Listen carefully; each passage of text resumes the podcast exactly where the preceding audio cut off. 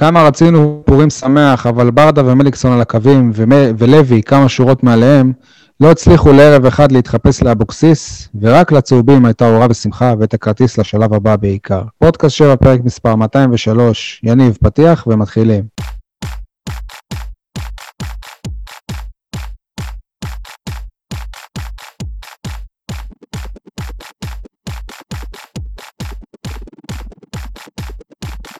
מה קורה? יניב סול. וואלה, יותר טוב מהרופא של הפועל באר שבע. די עסוק בזמן האחרון יחסית לשאר הרופאים בשאר הקבוצות בליגה, לא? בהחלט, בהחלט. אייל חטב, מה איתך? שלום לכל הבאר שבעים ואנשי הנגב, שלום גם לאליניב ברדה. אגב, אה, קלטתם שמאז שהוא מאמן הפסיקו לקרוא לו אליה? אז uh, בכל אופן, uh, מבחינתי, ברדה המאמן uh, עבר חוויה לא פשוטה במשחקים האחרונים, אבל לפחות היה מספיק הגון כדי לתת לעצמו ציון לא טוב. אז אני נותן לאליניב ברדה ציון טוב מאוד על ההגינות והיושרה המקצועית שלו. עדי גולד, מה המצב?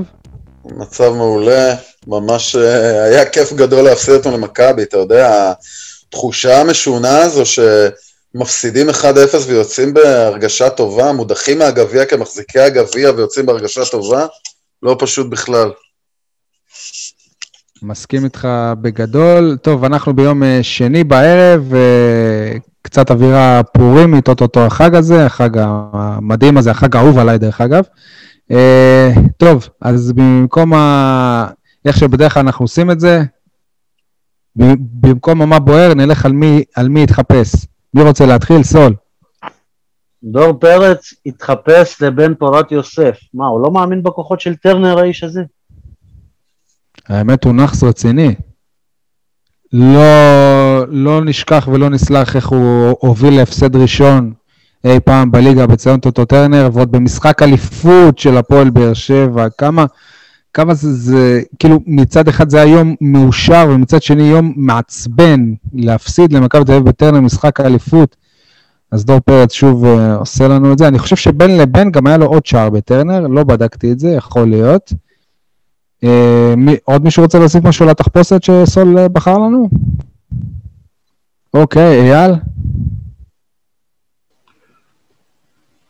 אני לא כל כך הבנתי מי צריך להתחפש ולמה, בכל מקרה, במשחק אתמול אני כעסתי על אה, אדון שגיב יחזקאל, שהתחפש א' לג'ונתן אגודלו, וב' התחפש לבן סער, ואני יכול למנות לכם פה עוד הרבה הרבה תחפושות, ממש קרנבל, הגלוידה שלמה של מחמיצנים ששגיב יחזקאל התחפש אתמול. תתבייש לך, אייל. זה מה שתזכור מבן סער, כי וואלה, אם אני אומר שמישהו יתחפש לבן סער, מבחינתי הוא יתחפש לחלוץ על בהפועל באר שבע, לא למחמיצן. זה מה שאתה זוכר מבן סער? מחמיצן? לא, לא זה לא מה שאני זוכר מבן סער, אבל אי אפשר להתעלם מזה לא, כאילו, אתה מבחינתך... מרק לנו את השערות בגלל החמצותיו. אייל התחפש לסלקום, כי בדיליי הוא הבין מה זה שגיב יחזקאל, כי כל הקריירה הוא ככה בעצם. בוא נגיד שגם שגיב יחזקאל, כולל שגיב יחזקאל של אשדוד, צריך לשים דבר כזה. זה לא קשור איפה אתה משחק, או, או מי אתה. זה מצב של גול 100%. שים גול. מדעית יותר קשה להחמיץ את זה מאשר uh, לשים, באמת. מסכים, מסכים. כל פעם שתהיה החמצה גדולה, ברגע דרמטי, אני אזכר בחן עזרא, באצטדיון בקפריסין, בלפקוסיה, מה שאני ואייל גילינו שככה קוראים לעיר הזאת, במצב של אחת-אחת, הוא מגיע מול השוער הקפריסאי ומחמיץ, ובזה אנחנו מודחים מאירופה, אחרי זה קיבלנו את ה-2-1, ואפילו 3 אני חושב, וגם נפרדים מטוני וואקמה, אגב, באותו ערב. בכל מקרה, לא יודע, יאללה, אני עדיין, אני, אני פגוע, כאילו, אם ככה, כאילו, אני, אני יודע גם שאתה מת על בן סער, אז כאילו, זה מה שאתה זוכר ממנו, בן סער זה מחמיצן, אבל uh, בסדר, נסלח לך. עדי גולד? כן, האמת שדבר אחד שאני יכול ככה לפחות להתנחם בו מאתמול, זה שדן ביטון אה, התחפש לדני דין, ולא נראה אפילו בסגל של אה, מכבי. ותארו לכם שדן ביטון היה מדיח אותנו מהגביע אתמול, בכלל היה כואב הלב. וואלה, אז אולי מישהו באמת היה מבין איזה טעות הוא עשה לגביו. כן. ואני דווקא, כאילו מצד אחד באמת... היה פרסום השבוע באחד האתרים, אני אפילו לא זוכר איזה, ש... מכבי מנסה למהר uh, לסגור איתו, כי היא יודעת שאם לא, אז אחת הקבוצות הגדולות uh, תיקח אותו בשנה הבאה. וזה אחרי שרק שמה של באר לפני... שבע הוזכר, שמה של באר שבע הוזכר. אה, שוב, עוד ספקולציה, הרבה לפני עידן המלפפונים, אבל אה, בסופו של דבר אני מניח שכולנו כאן אה, מעדיפים את אה, דן ביטון בהפועל באר שבע על פני אה, השרה דור מיכה. עוד אה, לא. זווית זה שאופיר דוד זאדה סוף סוף יכל, אה, זכה לשחק באצטדיון טרנר בלי שישרקו לו בוז, אבל הוא לא שיחק. בדיוק, עד שהייתה לו הזדמנות. כן. אה, טוב, אני הופעה, הופעת בכורה פה למאמן החדש של הפועל באר שבע, שבפרק הקודם עוד זה היה כזה בספק, אז מבחינתי רוני לוי הוא זה שהתחפש. התחפש לקצין, אבל אה, לא בקטע טוב. במשחק עצמו, אנחנו, אני והקולגות שלי, העיתונאים, אנחנו ישבנו במקום הקבוע שלנו ביציע העיתונאים, וממש מעלינו, בינינו לבין אלונה ברקת, ראינו איש אה, צבא בדרגת אה, סגן אלוף, וגם מבחינתי אה, רוני לוי אתמול אה, התחפש לקצין, אבל אה, לא לקצין, למפקד ש... שמוביל, שלוקח אחריות, אלא זה שמפ... שבדיוק להפך, זה שמפחד לקחת אחריות ומאשים את הש"ג. הרי אתם מתארים לעצמכם מצב בצבא ש... שנכנס מפקד חדש לגדוד, פלוגה, מחלקה, אני לא יודע מה, ובדיוק ביום אה, הר- הראשון של התפקיד שלו, הופ, יש מבצע דרמטי, מעכשיו לעכשיו, נוע- נוהל קרב. אז יכול להיות שהוא, אה, שהקצין אה, החדש, הוא יגיד, וואלה, סליחה, אני ביום הראשון פה, יש לי את הסמך שלי, את הסגן, אני אשב, אני אצפה מהחמ"ל, הסגן, הוא מכיר יותר, יותר זה שהוא, שהוא, שהוא, שהוא ייקח את זה עליו. לא, עכשיו- אבל תחדד, שי, תחדד. הוא אוקיי. יישב מהצד, אבל יעביר פתקים לסגן, כדי שאם חס וחלילה יפסידו במלחמה, האשמה תהיה רק על הסגן. יישב בחמ"ל, ממש ככה, אה, מה שנקרא, פעם קראו לזה מפקדי הלדים או הפלזמות, פלזמות נראה לי. אה, בחייאת רוני, נגיד אתה היית עומד על הקווים, והפועל באר שבע הייתה מקבלת 5-0. לפחות אני יכול להיות אחראי כאן, אה, אני לא מכיר לכם, אבל לא אחראי, אבל לא מאשימים את רוני להפך. אה, אה, אה, נו, שהוא הוביל לזה, כאילו, אבל להפך, היה בן גבר, הוא לא מפחד, הוא בתפקיד, אז זהו, הוא- הדמות, הוא עומד על הקווים. כאילו, אני לא מבין את הקטע הזה ש... הפועל כפר סבא או בני או ברור שזה אום אל-פחם, רון לוי היה שם. יאללה, אני מרגיש ש- ש- שמציקים לך הדברים שאני אומר ככה לפי השפת גוף דרך, הזום, אז בוא, תענה.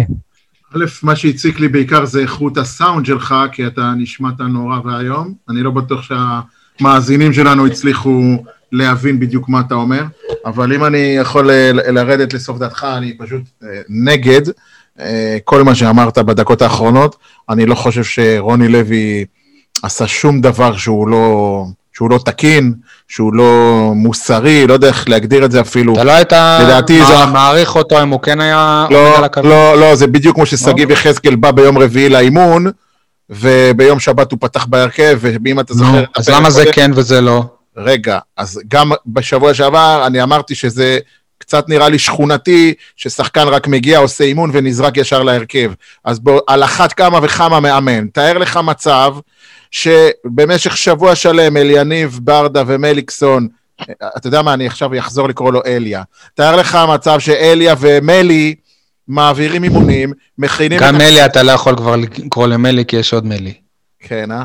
אז תאר לך ש, שמעבירים אימונים, מכינים את הקבוצה, עושים הכנה, ופתאום ביום אה, שבת מופיע להם מאמן חדש ואומר להם, לא, מחר צחקו ככה וככה, ואתה שומר על ההוא, וההוא שומר על ההוא, וזה סוגר, וזה... הלו, זה שכונה. לא עושים את זה יום לפני משחק. תרגיע קצת, שי. זה יפה לבקר, זה יפה לשבת בצד ולהגיד למה, כמה ואיך. היו נסיבות, היו דברים, ולא יקרה כלום. מה גם שאני חושב שאתמול לא קרה שום אסון, כי רוני לוי ישב שלוש שורות מעל ברדה, וכמוך, גם אנחנו ראינו בטלוויזיה אותו אה, מייעץ, שולח פתקים, אפילו היה קטע ש, שאליניב הסתובב אליו כמה פעמים, ושלחו שם מישהו ש, שיעביר איזה משהו, או יקבל איזה משהו, הכל בסדר, זה אז לא... מה זה משנה? אז מה זה משנה אם הוא, אם הוא היה ש- כבר על ש- הקווים ו- שמבחינה- ומשדר לס- לשחקנים, בדיוק. אני מאחוריכם, לא, אני הוא- מאחוריכם. זה לא- זה לא- אני- אני פה, זהו, זה מעכשיו אני. אני אחראי, אני- אני הנווט, זה מנהיג. לא, לא, זה, זה לא מנהיג, זה שכונה, זה שלומפר, זה חפיפניק, זה אוקיי. להגיד, לשחק אותה, הנה אני הבוס עכשיו. אבל לא, להפך, תכבד, הוא מכבד, הוא מפרגן. הוא לא מכבד, הוא פחד, הוא לא רצה להפסיד, הוא פחדן, הוא. פחדן. אוקיי, תקרא לזה פחדן, תקרא לזה איך שאתה רוצה. אני רואה בזה דווקא אה, רגישות, אנושיות, התחשבות. אתה אומר, אם זה היה נגד אום אל-פחם, לא בטוח שהוא היה נוהג אחרת? או, בטוח שהוא נוהג בטוח אחרת. שהוא היה נוהג אחרת? אולי כן, אולי לא, אבל על אתמול אני לא כעסתי עליו, להפך, אני אמרתי שזה דווקא צעד מכובד ומכבד מצידו. סול, אני רואה שאתה נהנה מהדיון, כן? אהבתי את הפתיח של אייל, רק הוא מסוגל להגיד, שי, היו בעיות בסאונד, לא שמעתי שום מילה, אבל אני לא מסכים עם כל מה שאמרת. לא, הוא עשה את זה כי הוא רוצה להוכיח שהוא קרא את הליינאפ. אז בגלל זה הוא יודע, אבל בסדר, עשיתי איזה שינוי במיקרופון, אני מקווה שאתם שומעים. יניב, עכשיו אבל באמת בהתייחס לדיון, אתה איתי או עם אייל? אה, אני חצוי. אני חושב שמצד אחד, במועדון שאלונה קובעת את המדיניות, בוא נגיד, ברוב המקרים, אם השחקן, אם שחקן כמו שגיב יחזקאל מגיע על תקן כוכב, זה שיציל אותנו, והוא ישר נזרק להרכב בגלל שהוא השחקן הכי טוב מבחינתם באותו רגע, אז גם רוני לוי, אם הוא מגיע מול מכבי תל אביב, א', אין לו מה להפסיד במשחק הזה, גם אם היה מובס, כי יותר גרוע לא היה יכול להיות, וב', כאילו, אם גם ככה הוא מחלק הוראות מלשבת ליד אסי, אז מה הבעיה שליניב יעמוד על הקווים והוא יושב לידו על הספסל? נכון. עדי, איפה אתה בדיון הזה? אני לא הרגשתי נוח עם זה שהוא לא ישב על הספסל. אה, אני לא חושב שזה איזשהו אסון גדול לכל צד שהוא. אה, ובסופו של דבר הדיון לגבי רוני לוי הוא דיון אה, יותר רחב, שאני מניח שאנחנו תכף בעצם נדבר עליו. מה בעצם אומרת ההגעה של רוני לוי על אה, הפועל באר שבע, ולאן הפועל באר שבע הולכת בעצם מעכשיו? אז בואו נפתח את זה. יאללה, שוט. בוא. בוא נתחיל, לא. עם ה... בוא, בוא נתחיל מהסינק היום, שקיבלנו את אה, רוני לוי מתראיין בפעם הראשונה. הדבר הכי בולט לי לעין זה שלא היה סמל של הפועל באר שבע על הבגדים שלו. כאילו, כמה שנים לפני זה לא היה קורה בהפועל באר שבע, הדברים הקטנים האלה, החובבנים האלה. אגב, גם הצילום עצמו נראה חובבני מאוד ובליגה מאוד מאוד נמוכה. קלמה יש, זה- עצם זה שהם עשו את זה, זה כבר, אה, כאילו, זה כבר הפתיע אותנו, תודו. אז אה, בואו לא, בואו לא נהיה יותר מדי אה, עוקצניים כלפיהם.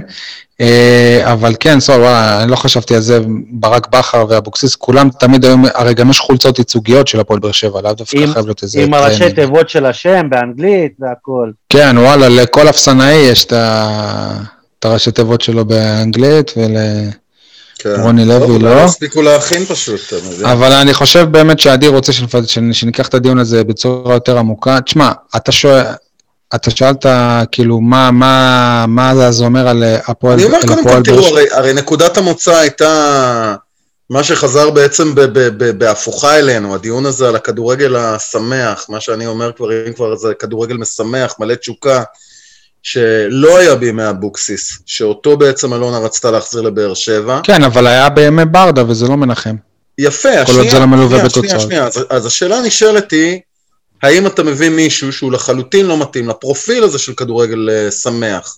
הרי רוני לוי, גם בעונות הגדולות של אה, מכבי חיפה, האוהדים לא שמחו כי הכדורגל היה שמח ומשמח, הם שמחו כי הוא הביא שלוש אליפויות אה, רצופות, ועובדה, אגב ההישגים, שאותו רוני לוי, הוא עף אחרי אה, עונת הגביע של מכבי חיפה.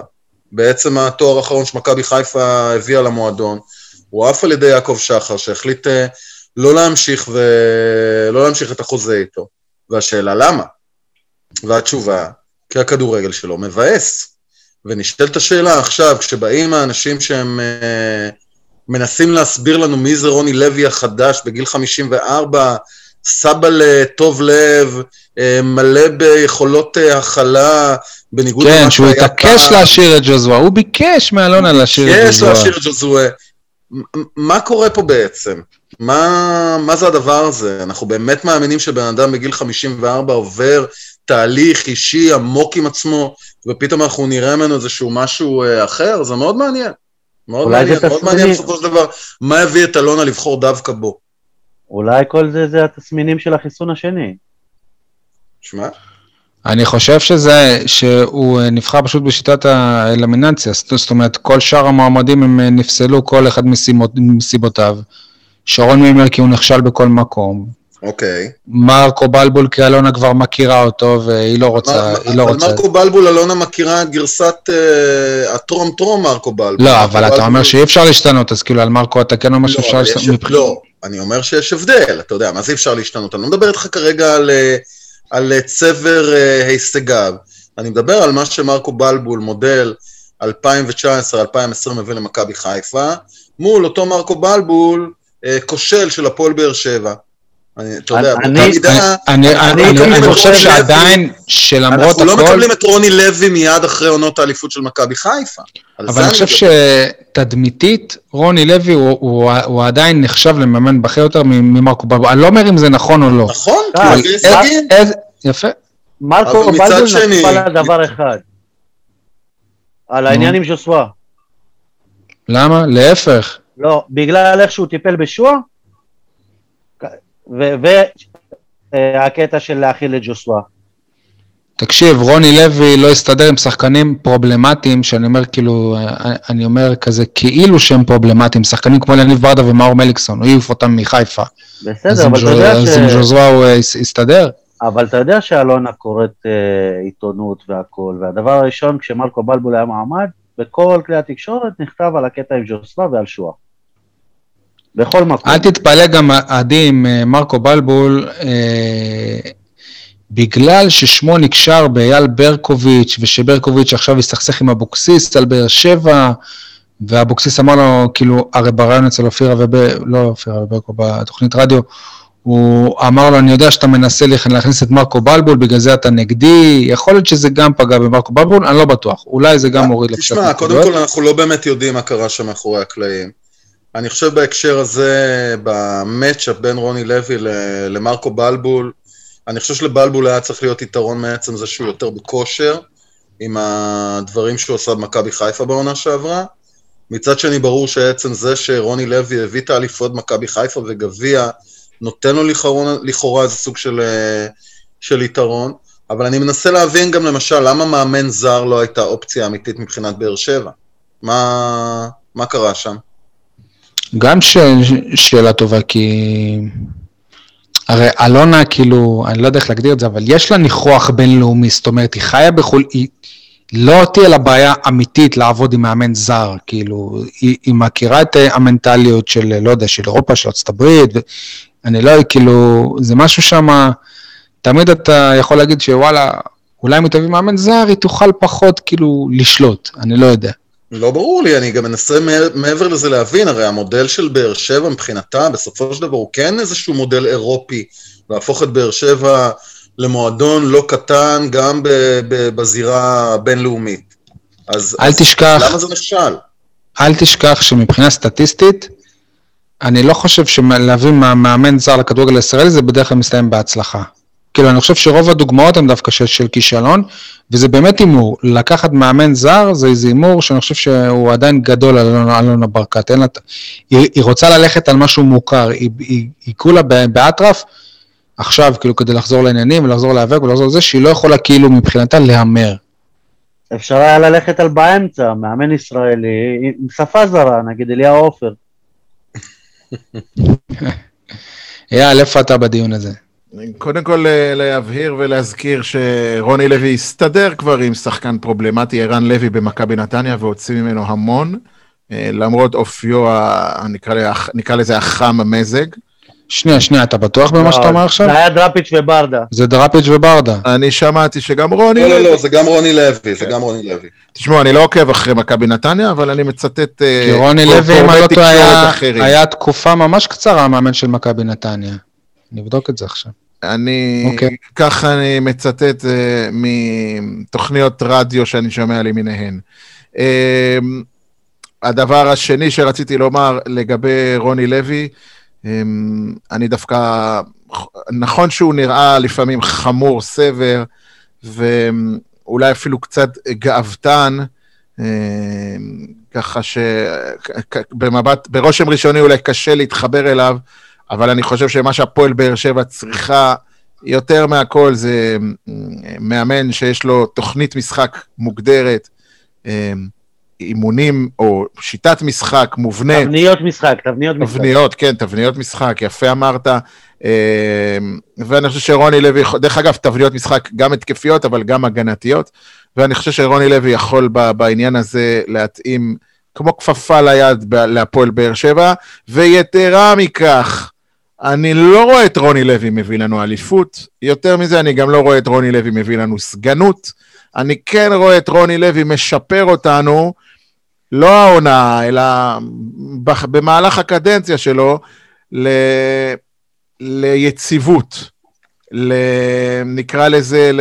ל... לדעת בדיוק מה לצפות מהקבוצה. כי כרגע אנחנו עולים למשחק, אנחנו לא יודעים אם, אנחנו לא יודעים כלום, אנחנו יכולים להתרסק, יכולים לתת מחצית ראשונה מופלאה ומחצית שנייה לקבל בראש, אנחנו לא יודעים כלום על הפועל באר שבע.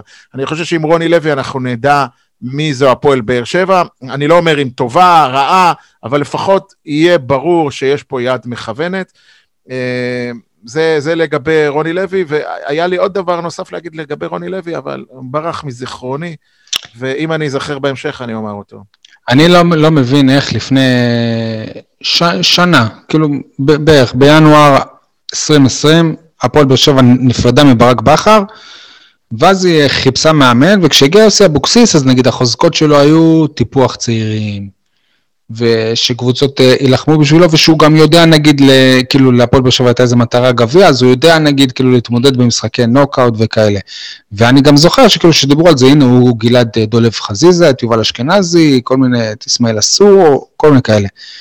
ואז פתאום הגיע רוני לוי, וכאילו, אז איך אחרי שנה פתאום אתם מחפשים תכונות כל כך שונות? כאילו, כבר לא אכפת לכם שהבן אדם הזה הורג צעירים, סבבה, הורג צעירים, ואני מתכוון גם למאור מליקסון ולליניב ברדה, שאצלו הוא, הוא גמר אותם במכבי חיפה. בביתר ירושלים, אני זוכר שמלא פעמים הייתי שומע שהוא מכניס אה, איזה שחקן צעיר, את אביאל זרגרי, קוראים לו, לדקה אחת. בדקה האחרונה של התוספת זמן הוא עשה לו את זה כמה פעמים. כאילו שהוא לא מקדם צעירים. וגם כאילו שוב, זה מישהו ש... ש... שבטעות נראה לי זכה בגביע עם מכבי חיפה, ועוד, כבוד של מועדון. את, את, אתם זוכרים כמה קריטי היה המשחק לפני שמכבי חיפה זכתה בגביע? הפועל באר שבע התמודדה על האליפות נגד מכבי תל אביב, במה שנקרא באליפות הראשונה בעידן אלונה, שהייתה כנראה הכי קשה, הכי מותחת, הכי אמוציונלית. מכבי חיפה, כמה הפסידו במחזור האחרון למכבי תל אביב, היריבה שלנו? כמה זה נגמר? שש? כן, כן. שש אפס. ואנחנו מביאים, ואחרי זה הוא ניצח אותם בגמר. וזכה בגביע אחרי שלושה ארבעה ימים. ואז פוצץ. הוא ניצח. זה המאמן שאנחנו לא מביאים. לא בניון. לא, בניון הרס להם את החגיגות של הגמר, אבל אה, כן. עדיין, זה... ושוב, אז פוטר, שי. נכון, נכון. לא, תשמע... נחתך, whatever, אה, אתה יודע. על לא, העניין לא, של לא, הפוטר, על העניין של הפוטר, תשמע, גם ברק בכר פוטר, כאילו אין... אין מאמן בארץ שלא מסיים כמעט... לא, אבל מה שמעניין כאן, שהוא הביא תואר למכבי חיפה אחרי שנים, שוב, בדיעבד זה היה התואר האחרון שלהם עד כה, ולמרות הכל, יעקב שחר החליט לא להמשיך איתו. כי זה בן דור הביא את הגביע, בן דור אמר, הבאתי גביע. אוקיי. בשידור המפורסם. אבל uh, אתה בטוח ש, שבאותה עונה הוא סיים את uh, תפקידו? כן, כן, כן, כן, הוא לא המשיך אחרי זה, כן. כי, כן. אבל אחרי זה הוא uh, חזר לחיפה, אם אני לא טועה. אם אני לא, לא טועה. לא יודע, היו לא. כל כך הרבה קדנציות במכבי חיפה.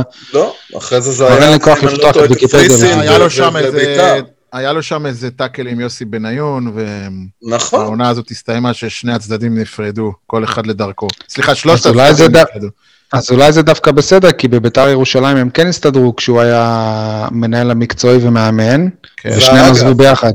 ואגב, אם אנחנו מסתכלים על הקדנציה שלו האחרונה בביתר ירושלים, אנחנו מגלים שהוא הוא סיים איתם מקום שלישי, הביא אותם לאירופה, עזבו שנייה את הכישלון המביך שלהם בתחילת העונה באירופה, שבעקבותיו הוא פוטר על ידי חוגג. לא היינו רחוקים מהכישלון הזה, גם אנחנו היינו קרובים להפסיד ללאצ'י שם.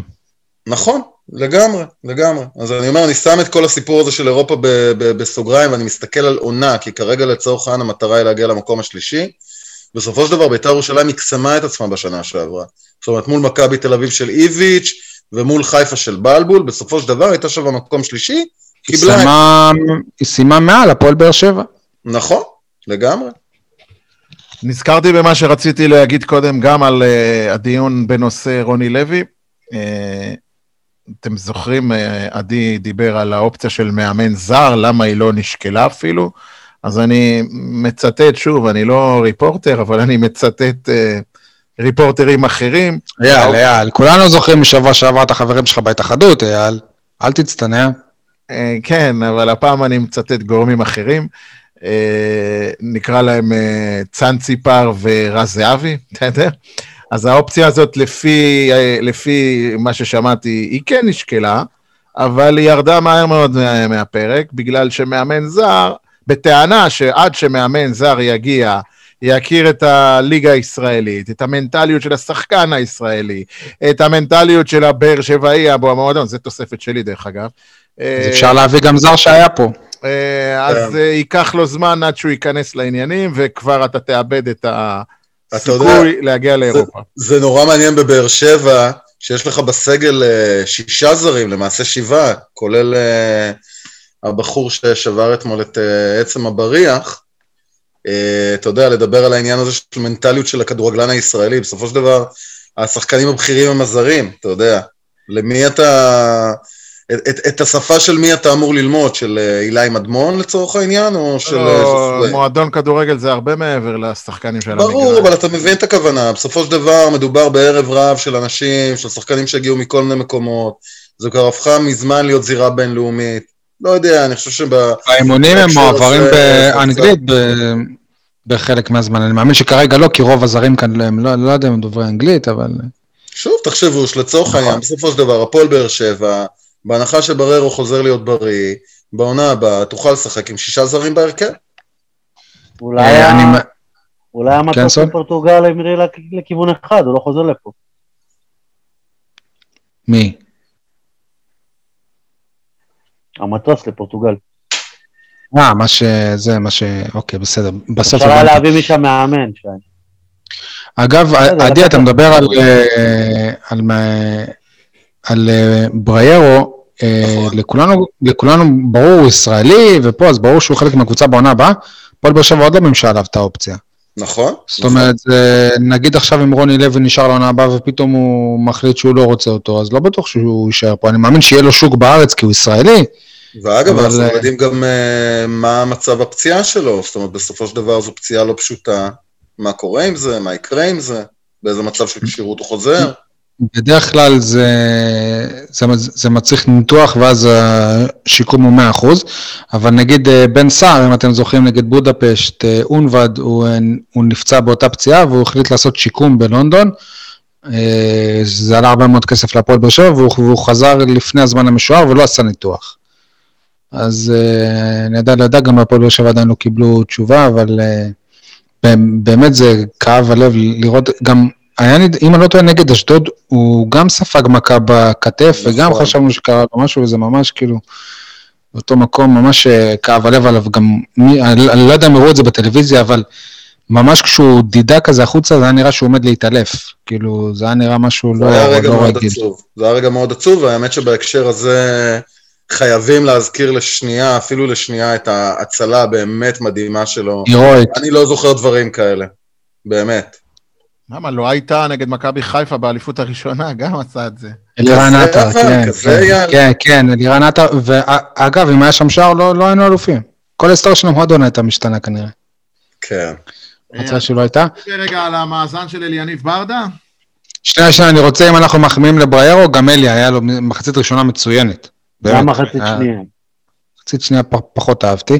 כן, על המאזן של יניב ברדה, כן, אנחנו יודעים, אה, זה לא אני כזה... אני רוצה מעבר ל- ל- ל- למספרים היבשים, גם לפרק את זה, לנסות לפרק את זה. הבנתי, אתה עוזר לו בקורות חיים מול ההתאחדות לכדורגל, למשרת עוזר המאמן. בסך הכל זה חמישה משחקים, אבל אם אתה מנתח אותם אחד לאחד, אתה מקבל דבר כזה, שני הפסדים, תבוסה אחת, תיקו מביך נגד הפועל חיפה, שהיית צריך לגמור את זה ב-5-0 לנו, וגמרת את זה ב-2-2, ואפילו הניצחון היחיד שהושג בתקופתו, זה היה כשמליקסון היה. מליקסון אה, לקח את זה עליו. באמת, באמת, כמה שאני אוהב את אליניב, אני חושב שהחודש הזה זה רק נזק תדמיתי, נזק מקצועי, לא לקבוצה, לא רק לקבוצה, אייל. אלא לאליניב עצמו. ואתה לא מנתק את זה, אתה לא מנתק את זה מהסגל הכל כך חסר. לא, לא? לא.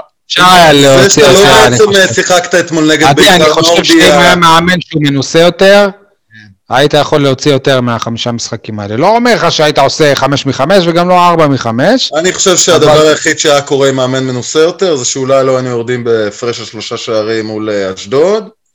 אה, אולי מנצחים את הפועל חיפה, אולי, לא בטוח. אולי אולי היינו רואים את שבירו. לא, זה אולי היינו רואים. את שבירו, אבל מבחינת המאזן של הנקודות, לא נראה לי שאתם, באמת, כאילו לא היה פה איזשהו שינוי אה, מהפכני. אנחנו נוטים לזל... אנחנו נוטים ל... ל... להעצים את הסגל החסר של הפועל באר שבע אתמול, ולצערי, אנחנו כ... כאוהדי הפועל באר שבע, כמעט ואף פעם אין לנו תודעת אויב. מכבי תל אוקיי. אביב אתמול שיחקה בהרכב שלישי שלה. שלישי לא. נכון. כן, לא כן. בטח, בטח, זה... לא היה שם שחקן אחד חוץ מהשוער, והוא אם לא... אתם זוכרים, שנה שעברה? שנה שעברה כשמכבי תל אביב הפסידה. לאום אל-פחם, כשמכבי תל אביב הפסידו לאום. אל-פחם, גם הם אה, אמרו שזה הרכב אה, שני, וזה לא כזה שונה מההרכב אני לא קונה את נכון? זה-. מבחינתי דור פרץ זה לא הרכב שלישי, אמרתי, חוץ לא, זה לא, לא זה לא היה הרכב כולם. שלישי, וטננבאום זה בטח לא הרכב שלישי. החלוץ הבכיר שלהם הוא לא פתח. ולא שחקני בסדר. הרכב ראשון, ואפילו דן ביטון אהובנו נשמר לגומלין באירופה ביום חמישי. דן ביטון שעד לפני שבועיים לא שיחק משך אה, כמה וכמה שבועות. נכון, אה, צריך, מאז אה, הוא עשה איזה שלושה ארבעה בישולים ונתן דקות טובות. רגע, רגע. אני חושב, אייל, אתה יודע, בהקשר הזה, אני לא אחד ההבדלים בין באר שבע לבין מכבי. תל אביב, זה שיש פערים מאוד גדולים, או לפחות גדולים, אני לא אומר מאוד גדולים, גם אין טעם, ההרכב לספסל. בין הספסל לבין, אה, לבין השחקנים שעולים על הדשא, השחקנים שבהרכב. תגידו, יש אבל- מכבי תל שאלה אביב? לצורך העניין, יש לך משהו כמו 20 שחקנים שיכולים לפתוח בכל קבוצה בליגה, כולל במכבי תל אביב, בכל רגע נתון. אגב, אחד השמות שמוזר לי שלא עלו בכלל על הפרק בבאר שבע בתור אה, מגן שמאלי בכל אה, זמן שהוא זה מתן בלטקסה, שאתמול היה מצוין דווקא כבלם. נכון. מאוד מוזר, מאוד מוזר. תגיד שחקן ש- יחזקאל או אילון אלמוג? ברור נאמר. והוא- למשל. והוא- הרכב שלישי. להפועל באר לא שבע אין יודע, אף אני לא שחקן מצליח היום. להבין את, ה... את השיח הזה בכלל, הרכב שלישי של מכבי תל אביב. זה לא, לא, מין אה, נערים שהרגע עלו עדי, מביתר תל אביב. אנחנו צריכים לעשות הפרדה בין הרכב שלישי לקבוצה כזאת. וואלה, גם הפועל באר שבע לפני שלוש שנים, ההרכב השלישי שלה היה וואו, כאילו. אה, אבל אה, נכון. זה אגב, זה ולכן- ההבדל. ולכן, כשהפועל באר שבע שיחקה נורא ואיום בגביע, נגד קריית שמונה והודחה על ידי סוג של הרכב שני, זה המביש. זה נכון. המביש, לא הייתה שום סיבה. לזה. הפערים לא היו אמורים להיות כל כך גדולים. ואגב, רוב הפעמים שהקבוצה שיחקה בהרכב שני עם ברק בכר, היא נראתה רע מאוד. רע מאוד, לא ואתמול, יודע אם רוב הפעמים, אבל אה, למיטב זיכרוני... אתמול לא אנחנו. תפסנו את אה, מכבי ביום טוב לנו. אה, אתה ראית לא אותם לא- אני- חושב שההבדלים מבחינת מכבי בין המשחק שהיה לפני שלושה שבועות, שאותו הפסדנו 1-0, אבל הרגשנו כאילו הובסנו 0-4, לבין אתמול, שכאילו זה נגמר באיזה סוג של גאווה וגאון כלשהו, הפערים מבחינת באר שבע הם עצומים. באר שבע אתמול נראתה כל כך הרבה יותר טוב, באמת. אה, אבל דיברת על זה גם בתחילת הפרק, במה המצב. אני באמת חושב שאם אנחנו כבר מדברים על אה, תחפושות, אז אה, הפועל באר שבע, בתחושות שלה אחרי המשחק אתמול, התחפשה שוב לקבוצה קטנה, שמסתפקת במועט. אנחנו מעודדים מזה ש, שוואלה, היינו שווים לפחות שער נגד מכבי, ולא הובסנו, אבל רבאק, בואנה, ההפסד הזה אתמול, הוא לא סתם הפסד, הוא גם לא סתם הפסד בגביע. הפסדנו את הגביע, אני זוכר כ, כ, כנער, אחרי שזכינו בגביע והפסדנו, אם אני לא טועה, להפועל ירושלים בחצי גמר, נכון. נשבר לי הלב, בלי בניון. נשבר לי הלב. נכון, הוא היה במשחק של נבחרת הצעירה נגד ספרד נראה לי, בחו"ל. נכון, נכון. פשוט נשבר לי הלב, וכאילו, אז כאילו לא מבינים עד כמה ההפסד הזה הוא... נכון, ואגב, גם שם היה משחק טרגי, שם היה משחק שבאר שבע הייתה יותר טובה מהפועל ירושלים, ונפסלו שערים. עזוב את זה, גם אה, אנחנו אה, סגרנו דיל עם הפועל ירושלים שייתן להם את הגביע והם יתנו לנו את הליגה, בדיוק. הפסדנו גם וגם. בדיוק, בדיוק. מה בנוגע למשחק עצמו, למה שראינו, אתם, אה, יש לכם איזה תובנות, משהו, דוגמה, יניב אמר ששגיב יחזקאל זה בעצם הוא, אני גם, אני ישבתי ליד עיתונאי אה, מוכר, ובדיוק בהחמצה שלו אמר לי, אתה רואה, זה שגיב יחזקאל. והוא הוא- באמת, הוא נראה מצוין, הוא נראה פשוט מצוין, אבל אבל זה שגיב לא יחזקאל. היה שם. נכון. בוא נגיד ששגיב יחזקאל והקולציה זה, זה פחות או יותר אותו שחקן. אפשר להכין מהם וואו. קלטת שריאל מדריד ת, תבדוק אותם. אבל בתכלס, כשאתה בודק את המספרים, כשאתה בודק את, את מה שלא רואים בקלטת ביצועים, זה כל הקריירה שלהם ככה, ושגיב יחזקאל הוא כבר לא צעיר. מה אתם אומרים על הופעת הבכורה של חתם, שב-45 דקות עבר איזה ארבע עמדות שונות? הוא נראה קצת אבוד, כאילו, ראו, ראו עליו שהוא, שהוא לא בעני- בעניינים, הוא גם, ומה? הוא גם, אה, הוא גם השפיע על, הס... על השער שספגנו. נכון. נכון. ברח מהכדור. אה, שוב, אני בזמן המשחק רואה בזה כחוסר ניסיון של המאמן. לטעמי, חתם לא היה צריך להיות החילוף הראשון, אלא אילי מדמון. אה, אני חושב לירן כהן במקום דודי טוויטו, זה ממש היה חסר אחריות להשאיר את דודי טוויטו שם, הצהוב השני שלו היה באוויר. גם זה, ואין פלא שהגול באמת הגיע מהאגף של טוויטו. אה, אבל אני חושב שעם אה, ניהול משחק קצת אחר, אה, אולי עם אה, קור רוח, אה, אפשר היה... ניסיון, אני חושב, זה רק עניין של ניסיון. כן. אמ, אני חושב שהיה מקום להכניס את אה, מדמון לפני חתם. אה, ראו על חתם, ב, בוא נקרא לזה, ברבע שעה הראשונה שהוא קצת, אה, אני לא יודע אם נרגש, אבל אה, עוד עדיין לא... לא היה נראה שהוא לא מוצא את עצמו כן, פשוט. אבל לא אבל- מתואם עם אבל הקבוצה, לא מתואם. כל התפקידים שהזיזו איתו זה בעייתי. אבל דווקא בדקות הסיום, שלכאורה, כביכול, לחצנו, ראית אותו כן תומך בהתקפה, וכן מגביה, ומוסר מסירות עומק, אז שם התחלתי להרגיש אולי, אולי חתם חזר. עד כמה זה יספיק למשחקים הבאים?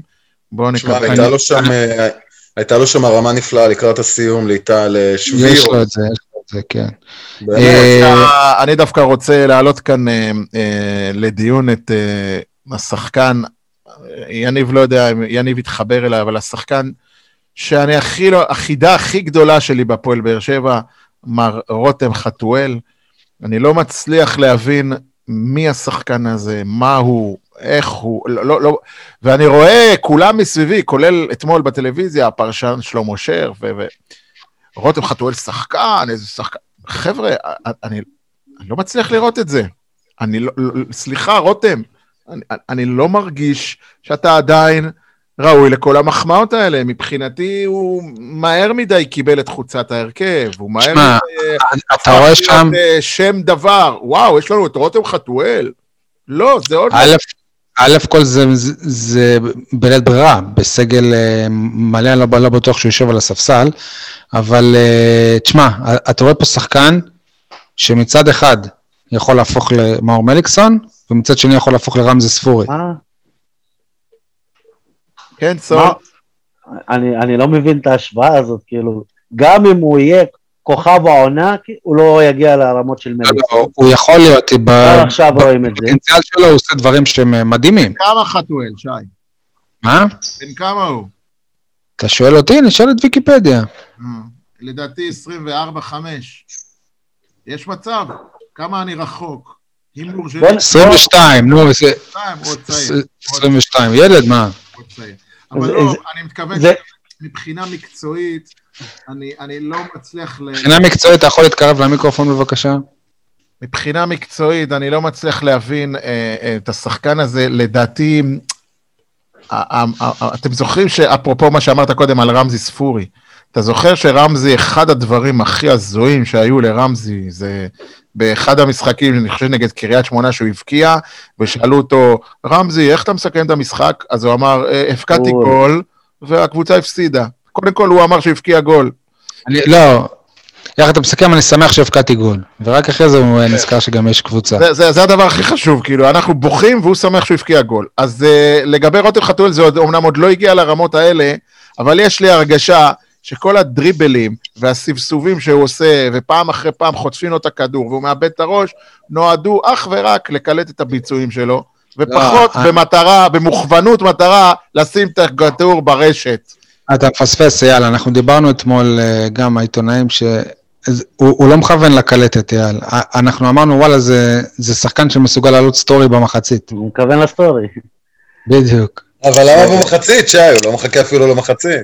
אני, אני אנסח את רותם חתואל ככה, כאילו, מול מכבי תל אביב, זה היה אולי המשחק הכי טוב שלו מאז שהוא הגיע לפה, ובסוף, בשורה הסטטיסטית, מה אתה רואה ממנו? הוא התעלה על. עצמו, זה יותר מהממוצע, ועדיין הוא לא, לא, לא נתן כלום. שוב, חברים, אבל זה ילד בן 22, כאילו, אני רואה שם פוטנציאל ג- גדול, שוב, אני גם רואה שם פוט- פוטנציאל אה, להפוך להיות ספורי, אבל גם יש לו כדורגל, יש לו כדורגל, אתם זוכרים את ההופעה שלו מול ניס? שהוא היה יש שם מצוין? כישרון, יש שם ללא ספק כישרון, וכמעט, אה, רותם כמעט ייצר אה, סטטיסטיקה בבישול יחזקאל שלא הפך לגול. באמת הייתה לו מסירה מעולה. לא, זה היה בישול של מדמון, לא? לא, שלו, של אה, זה חתואל. שלו? אוקיי. ומצד שני יש לו מהלכים שהם כל כך שכונתיים, מהלכים שאתה אומר, אתם מזכירים את מאור מליקסון, אני אומר, האם מאור מליקסון עובד איתו על דברים? אני אתן לכם דוגמה, בתחילת המשחק הייתה קרן לטובת מכבי, בסוף זה הגיע לרותם חתואל, על גבול ה-16 של באר שבע, והוא התמהמה בלהרחיק את הכדור. אותו מצב לפני חודשיים נגד מכבי פתח תקווה. הפך לגול לטובת מכבי פתח תקווה. ואתה רואה את? רותם מתמהמה, ואתה תוהה, לא למדת, לא ראית את הקלטת של עצמך, לא צפית באותו סטורי שהעלה שחקן מכבי פתח תקווה, מה קורה איתך בדיוק? אולי לא תהיה אלה אותו. בעצם הדברים שאני אני לא מאשים בהם את רותם חתואל, אני תוהה איפה נמצאים האנשים שאחראים על רותם חתואל. אולי מליקסון עסוק בלהתלקק על ז'וזווה באינסטגרם. אולי? אולי הוא עסוק מדי, שאלה. אה, בגיל 22 רק בישראל זה נחשב עדיין שחקן צעיר.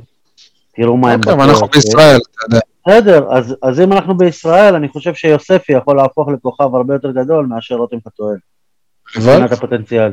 אבל אתה יודע, אתה מזכיר את יוספי, וחשבתי על זה הבוקר, בעיקר אחרי הריאיון שדור פרץ נתן אחרי המשחק. למה אנחנו בעצם לא מקבלים, נגיד, ממישהו כמו יוספי, יותר מנהיגות או יותר בכלל? למה?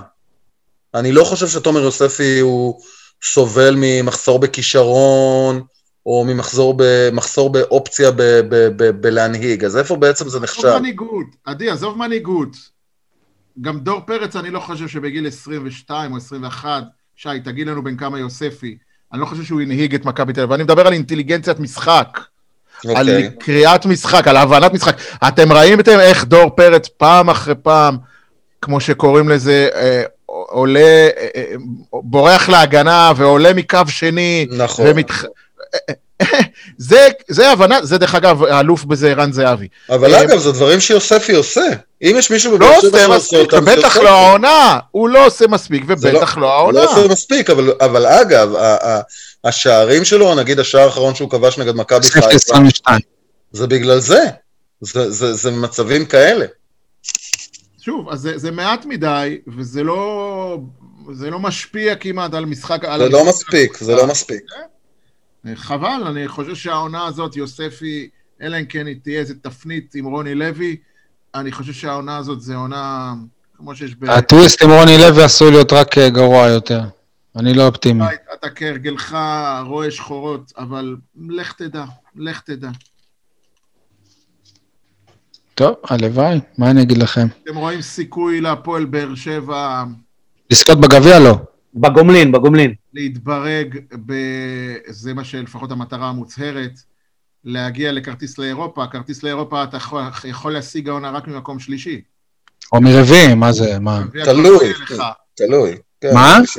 גביע, אתה תגיע לרביעי, אם מכבי תל אביב, מכבי חיפה או אחת, או המקום השלישי, ייקח, נכון. אוקיי?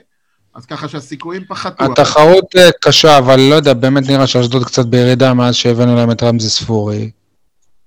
פתח תקווה לא יציבה, ביתר גם, אי אפשר לדעת. יש לך חמישה מחזורים, חמישה משחקים עד סוף הליגה הסדירה, בסדר?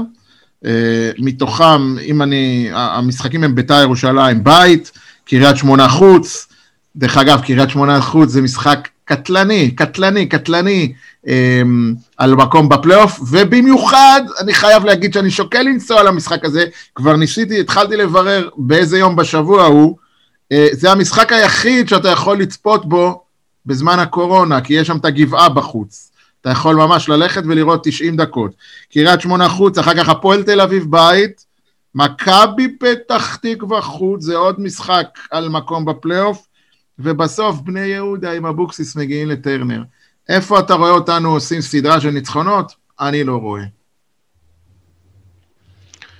טוב, חברים... מי נשאר אה, בליגה? מה? מה? מי נשאר בליגה? כאילו, את כל, ה, את כל האלה שמעליך אתה לא משחק מולם, ומולם אתה לא רואה ניצחונות, וכל, אלה- וכל אלה שלמטה, אתה גם לא רואה ניצחונות, אז באר שבע יורדת ליגה. אגב, אני רוצה להגיד לכם שאם רוני לוי לא ישיג את הכרטיס הזה לאירופה, אני לא בטוח שהוא נשאר פה בעונה הבאה. אולי, אולי הוא פתאום אה, ירצה למצות אופציות בחו"ל. אה, אז יוספי. כן יישאר בעונה הבאה. אם רוני לוי ילך, אז יוספי יישאר. יפה. יכול להיות, כי יחפשו שוב מאמן שמאמן בצעירים. כאילו, זה כל פעם שמשנים, מביאים ההפך. ואם הוא לא ישיג את המטרה של אירופה, אבל יהיה כדורגל שמח, כן, ממש שמח. טוב, חברים, אני רוצה לעבור ברשותכם לכדורסל אה, שמח. אה, אז כן, אה, כרגיל, שמח בהפועל באר שבע, השבוע היה, עדיין הייתה פגרה, אז הם ניצלו אותה כדי להביא עוד שני זרים אה, חדשים, הרבה, טוב, על, על זר אחד דיברנו כבר בשבוע שעבר, אבל היום התבשרנו שהגיע שחקן זר חדש, נוסף, אריק תומפסון, שדווקא מוכר בליגה הישראלית, שיחק בעונה שעברה באילת. הוא סנטר ומחליף באופן ישיר את אה, ג'יימס בנקס, הסנטר הצעיר שהגיע כסוג של פרויקט להפועל באר שבע, הפרויקט כשל אחרי חצי עונה. אני ממש אהבתי את בנקס, ממש, כאילו, התחברתי אליו, הוא... אני הילד עם נת- נתונים פיזיים מדהימים שהתבטאו בעיקר ביכולת הגנתית, בגגות שלא ראינו אף פעם, ולצערי גם הקהל בקונכייה לא, לא יכל לראות את זה ולהתלהב ביחד איתו מגגות אה, מדהימים. לצערי, שוב, הפועל באר שבע שוב עושה מישמש בסגל, כאילו כל הזמן משנים, כל הזמן זה, כל הזמן, כאילו, כאילו הם עובדים באיזה מעבדת ניסויים שם, ולא בקבוצת כדורסל. בניגוד כל כך גמור להפועל באר שבע בעונה הראשונה שלה בליגת העל בכדורסל, שכל כל כך התחברתי לקבוצה הזאת, שהלכה עם הסגל שלה כמעט עד הסוף, לא עשתה שינויים. לא, לא, גם אז היו שינויים, שי. אה, לא הרבה, בסדר. היו. הם- הם החליפו בטרום עונה את אה, קריסטון, הביאו אותו, את צ'יסטון. אבל לא, זה- לא היה גם תוך כדי העונה עצמה היו שינויים. כי בגלל אבל זה- פציעות, בגלל פציעות. זהו, אבל פה זה ממש כאילו, כל הזמן בונים מחדש, משחררים. מה, איך אתה מקבל את השינויים הספציפיים האלה, אייל? על פניו זה שדרוג, כי בנקס, כמה שאני אוהב אותו, מבחינה אה, התקפית הוא בקושי תרם, לא כמו שאתה מצפה מסנטר זר. ברור שמבחינה, נקרא לזה, הזד... זהות שלי כאוהד עם הקבוצה, ברור שיש פה בעיה גדולה. אבל כפי שכבר נוכחנו לדעת, רמי אדר אה, והבעלים כפיר ארזי לא בהכרח רואים עין בעין את הדברים כמו, כמו שאנחנו, שמסתכלים עליהם אה, ממבט של אוהד, הם רואים את זה במבט של, אה, נקרא לזה, מקצוענות, ומבחינתם זה הזמן ככה לקראת ההכרעה של הליגה, לקראת השלבים המכריעים של הליגה, זה הזמן לטרוף את הקלפים, לרענן את השורות, לחדד כמה דברים שלא עבדו, ובוא, יש להפועל באר שבע כדורסל, היו להפועל באר שבע כדורסל לא מעט בעיות. אז הם מנסים, הם עושים, הם מביאים, נכון שזה נראה יותר מדי, ואין סבלנות, ואין אורך רוח, אבל אם בסופו של דבר הקבוצה תעשה אה, פלייאוף, כולם יגידו, רמי אדר, תותח איך הוא ידע ברגע האמת, בום, להביא, לשדר, לש, לשדד מערכות ולעשות את השינוי המתאים. אה, ספציפית, השחקן האחרון, עד כמה שאני זוכר, נתן עונה די טובה באילת. אה, היה שחקן די משמעותי בעונה ההיא באילת. אה, ככה שעל פניו הוא נראה שחקן טוב יותר מג'יימס בנקס. אני חושב שהיה מדהים אם היו מסדרים לו מגורים בדימונה, כי הוא גם שיחק בהירושימה, ביפן. ענק, שי.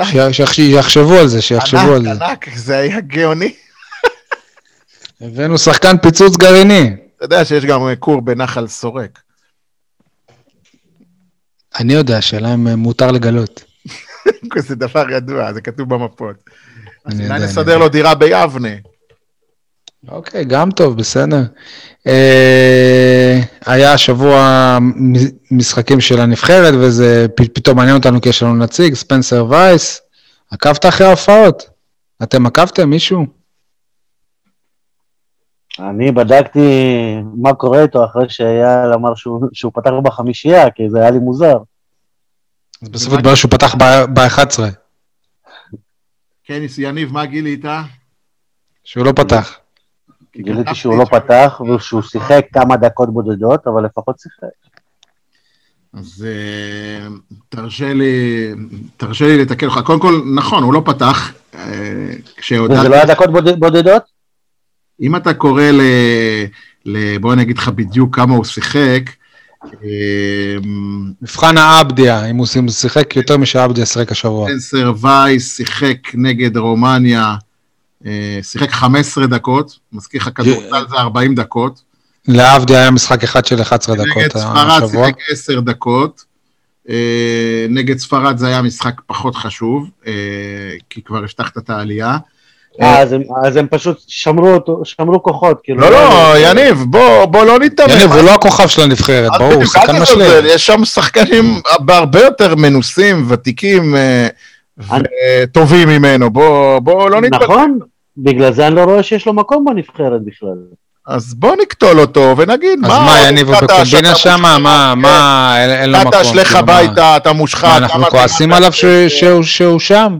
לא, לא, אנחנו לא, לא נפרגן אף פעם לכדורסל בבאר שבע, תמיד נשים אותו לעג ולקלס. לא, אז בוא נהיה המקופחים האלה כל הזמן, וואי, יש לנו נציג, אבל הוא לא משמעותי, הוא לא משחק זה, אבל העיקר שיש לנו... ככה מתחילים, אבל, אבל ככה מתחילים. ש-70 שנה לא היה נציג ופתאום יהיה נציג משמעותי?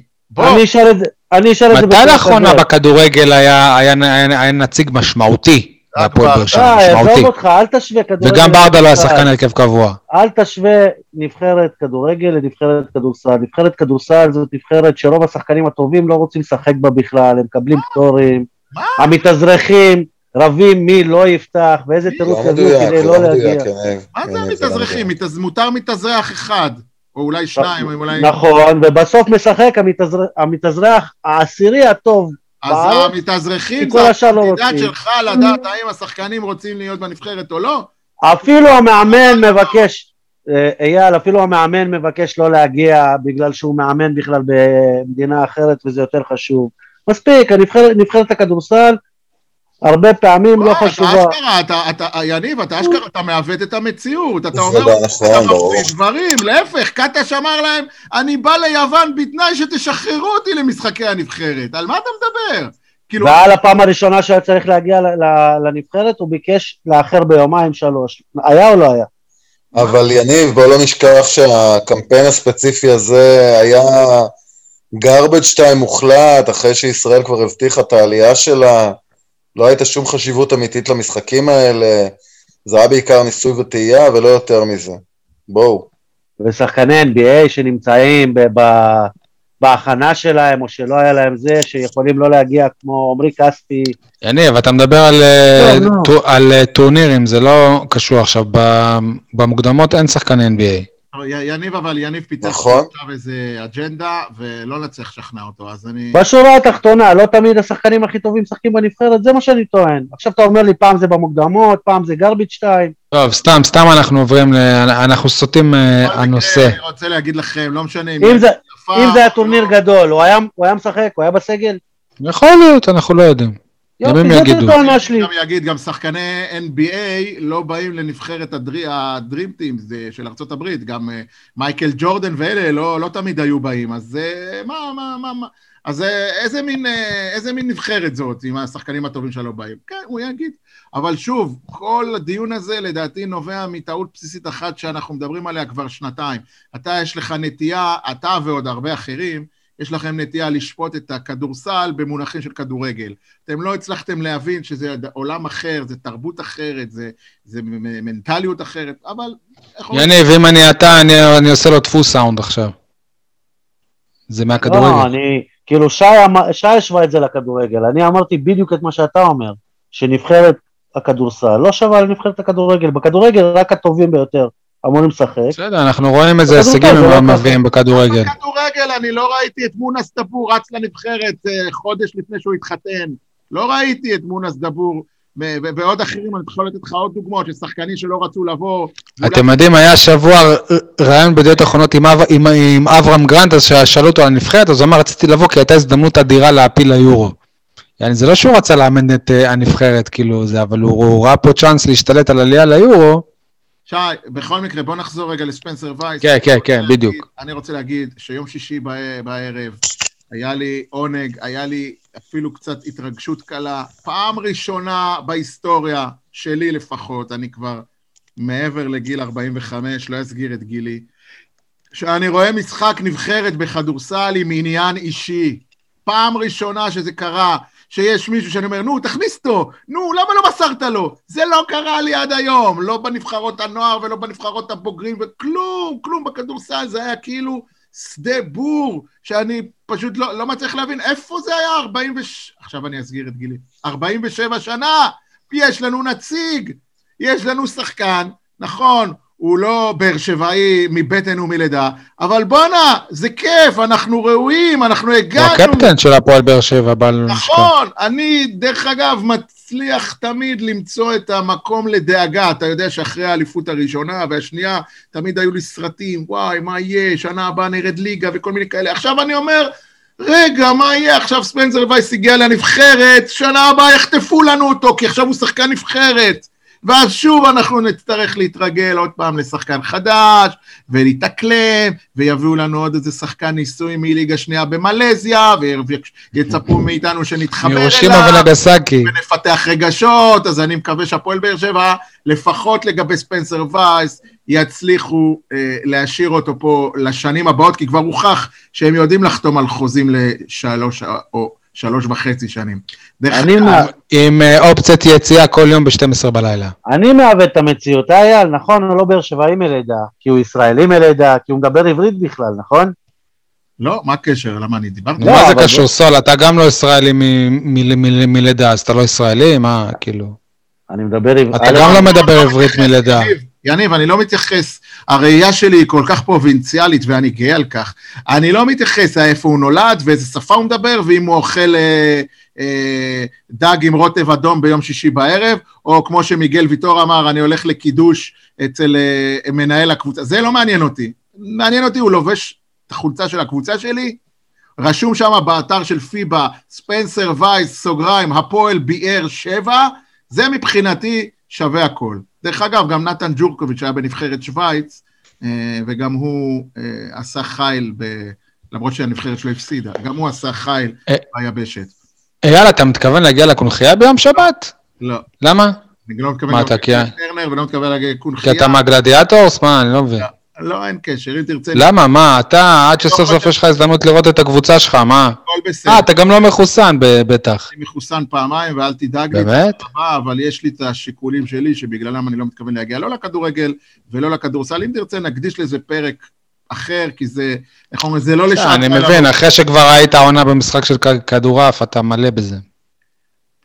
לא, זה לא קשור לכדורעף, שי, אה, אל תגרור אותי במילים. אני חושב שכל מה שקרה עם האוהדים, היחס לאוהדים, ההתעלמות. המעמד שהאוהדים קיבלו בשנה הזאת של הקורונה, שלא ספרו את האוהדים, והמשחק המשיך להתקיים ולהתנהל כאילו אנחנו לא פקטור בכלל, אין לנו say פה בעניין. אז אני לא כועס על הפועל באר שבע, לא בכדורגל ולא בכדורסל. אני מוחה, ואני מתכוון לה, להמשיך להביע את מחאתי באי הגעה דרך, ה, ה, ד, ד, ד, בגלל העניין הזה, זה, שוב, המחאה שלי היא לא על יפה, אני מעריך את זה לא, דווקא. מה מה לא, מערכת לא, זה? לא, אתה מדהים אותי. אני אגלה לך סוד, אני כן מתכוון לקנות מנוי, גם לכדורגל וגם לכדורסל, כי הקבוצה יקרה לי וחשובה לי יותר מהכל, אבל שמישהו שם יראה במשרד הספורט, בהתאחדות לכדורגל, באיגוד הכדורסל, שמשהו שפגע, שאתם לא יכולים להתייחס לאוהדים כאילו איזה קהל שבוי, ש, שבמשך שנה זורקים אותו מכל המדרגות. המשחק הזה, אני כבר אמרתי דעתי, עכשיו אתה מטריף אותי, שי, סליחה שאני ככה נזעם. המשחק הזה לא היה צריך להתקיים בלי אוהדים. המשחק הזה הוא קודם כל אוהדים ואחר כך עסקנים. הוא קודם כל קהל ואחר כך הקברניטים של הטוטו ושל הטלוויזיה, והוא לא יכול להתקיים בלי הקהל. אין קהל, אין משחק, זו ההשקפה שלי, זו הדעה שלי. אני מבין שהקבוצות נאלצו ליישר קו. אני אישית בז לדבר הזה שהמשחק יתקיים. דרך אגב, לא רק בישראל, אלא בכל העולם. מבחינתי היה צריך, כמו את ענף התרבות, לסגור לגמרי. אין כדורגל ותודה רבה. אין קהל, אין משחק. רק אייל מסוגל להחרים את עצמו במחאה. אני, אני ישר... טוב. את מי אתה מעניש? אתה מעניש את עצמך. לא, אני רואה את המשחק בטלוויזיה, הכל טוב. אז תבוא למשחק ותניף שלט אין לי גדול מה לעשות בטלוויזיה. במשחק. דרך כי אגב, גם ככה יש רק 20 אוהדים, ויראו את השלט שלך. כן, יניב זול, המשחק, תקשיב מה אני אומר לך, המשחק יותר חשוב לגופי השידור בטלוויזיה ולא לאוהדים. האוהדים הם האחרונים ברשימה שמתחשבים בהם בשעות של המשחקים, ב- ב- ב- ב- בימים של המשחקים, אנחנו לא נספרים, אנחנו יודעים, אנחנו נבוא למגרש מתי שיגידו לנו. אז הנה, ובכן, שנה שלמה לא היינו, ואני מתכוון להמשיך עם זה גם בחודשים הבאים. ב- בהצלחה, אייל. זעם. לא, בהצלחה. תגיד לי, יש סרט כזה שמתאמים את משחקי ליגת העל בהתאם ללוח המשחקים של הליגה האנגלית? וואו, עכשיו יש מנצ'סטר סיטי נגד אה, ליברפול, יש את... אבל ליברפול באנגליה, באר שבע בישראל. מה זה? ליברפול באנגליה, באר שבע בישראל. נכון, אז בגלל השידורים בעולם, אנחנו צריכים לשחק ברבע לתשע בלילה, שבכלל, לא יודע מה... איזה כיף היה נגד הפועל חיפה ששיחקנו בשלוש בצהריים. למה יש רק שני משחקים בשבת? תגיד לי, זה אמיתי? שני משחקים, מחזור גביע הטוט- אה, גביע המדינה שלם, ביום שבת, שני משחקים, שזה שבת, זה היום של הכדורגל. למה? כי יש ליגה גרמנית. אה, שכחתי, יש גם איזה משחק, אה, לא יודע מה, כדוריד, כדורעף. לא, אייל, אבל זה גם, לא, מדויק. גם אוהדים שהם דתיים. אין קשר לדת, אין קשר לדת, שי, מה הקשר לדת? יש, אנשים לא קונים את הערוצים האלה בשבת. בגלל שמחזיקים, לא קונים את הערוצים בשבת. מחזיק, לא קונים את הערוצים בש... מעוד הרבה סיבות אחרות, אבל קודם כל מי שקובע זה הגופי שידור, אחר כך הטוטו, אחר כך הצרכים והכלכליים והאינטרסים של עסקני המנהלת וכולי. הצרכים של האוהדים הם האחרונים ברשימה. אם כך, אני לא מוכן לעבור למקום שלא אבל אייל, עד מתי יימשך החרם שלך? זו השאלה. מניסיוני, תשמע, עברתי כמה חרמות בחיי עם, אה, עם הקבוצה הזאת. דרך אגב, אני לא מחרים את הקבוצה. אני מוחה, לא. אמרתי, נגד ה, אה, ראשי, ראשי הענף. אה, עד יעבור זעם, אני לא מפסיק להיות אוהד, אני אמשיך לצפות בטלוויזיה, עד יעבור זעם. אוקיי, כשיהיה משחק רדיוס ללא קהל הוא יבוא. אוקיי.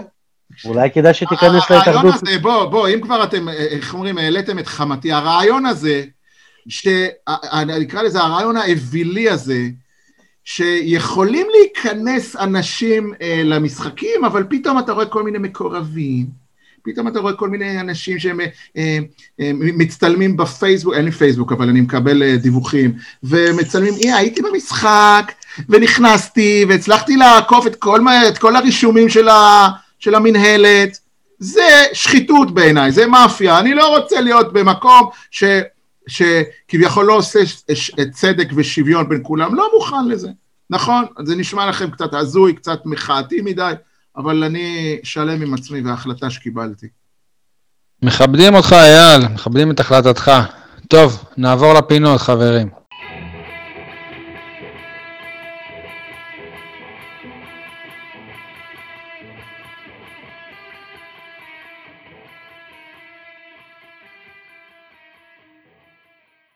טוב, אז נתחיל בזרקור על, אבל לפני שנתחיל את הזרקור הזה, בואו נשמע קטע.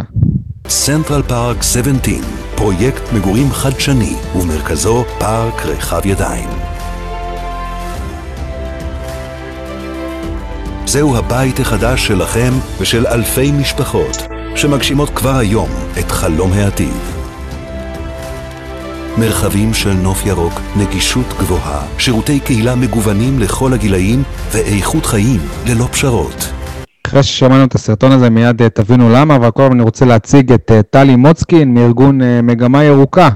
אנחנו כאן שלום. במגמה אדומה בתוכנית הזאת, בפודקאסט הזה, אבל בסדר, מגמה ירוקה, אהלן טלי. שלום, שלום. מה שלומך?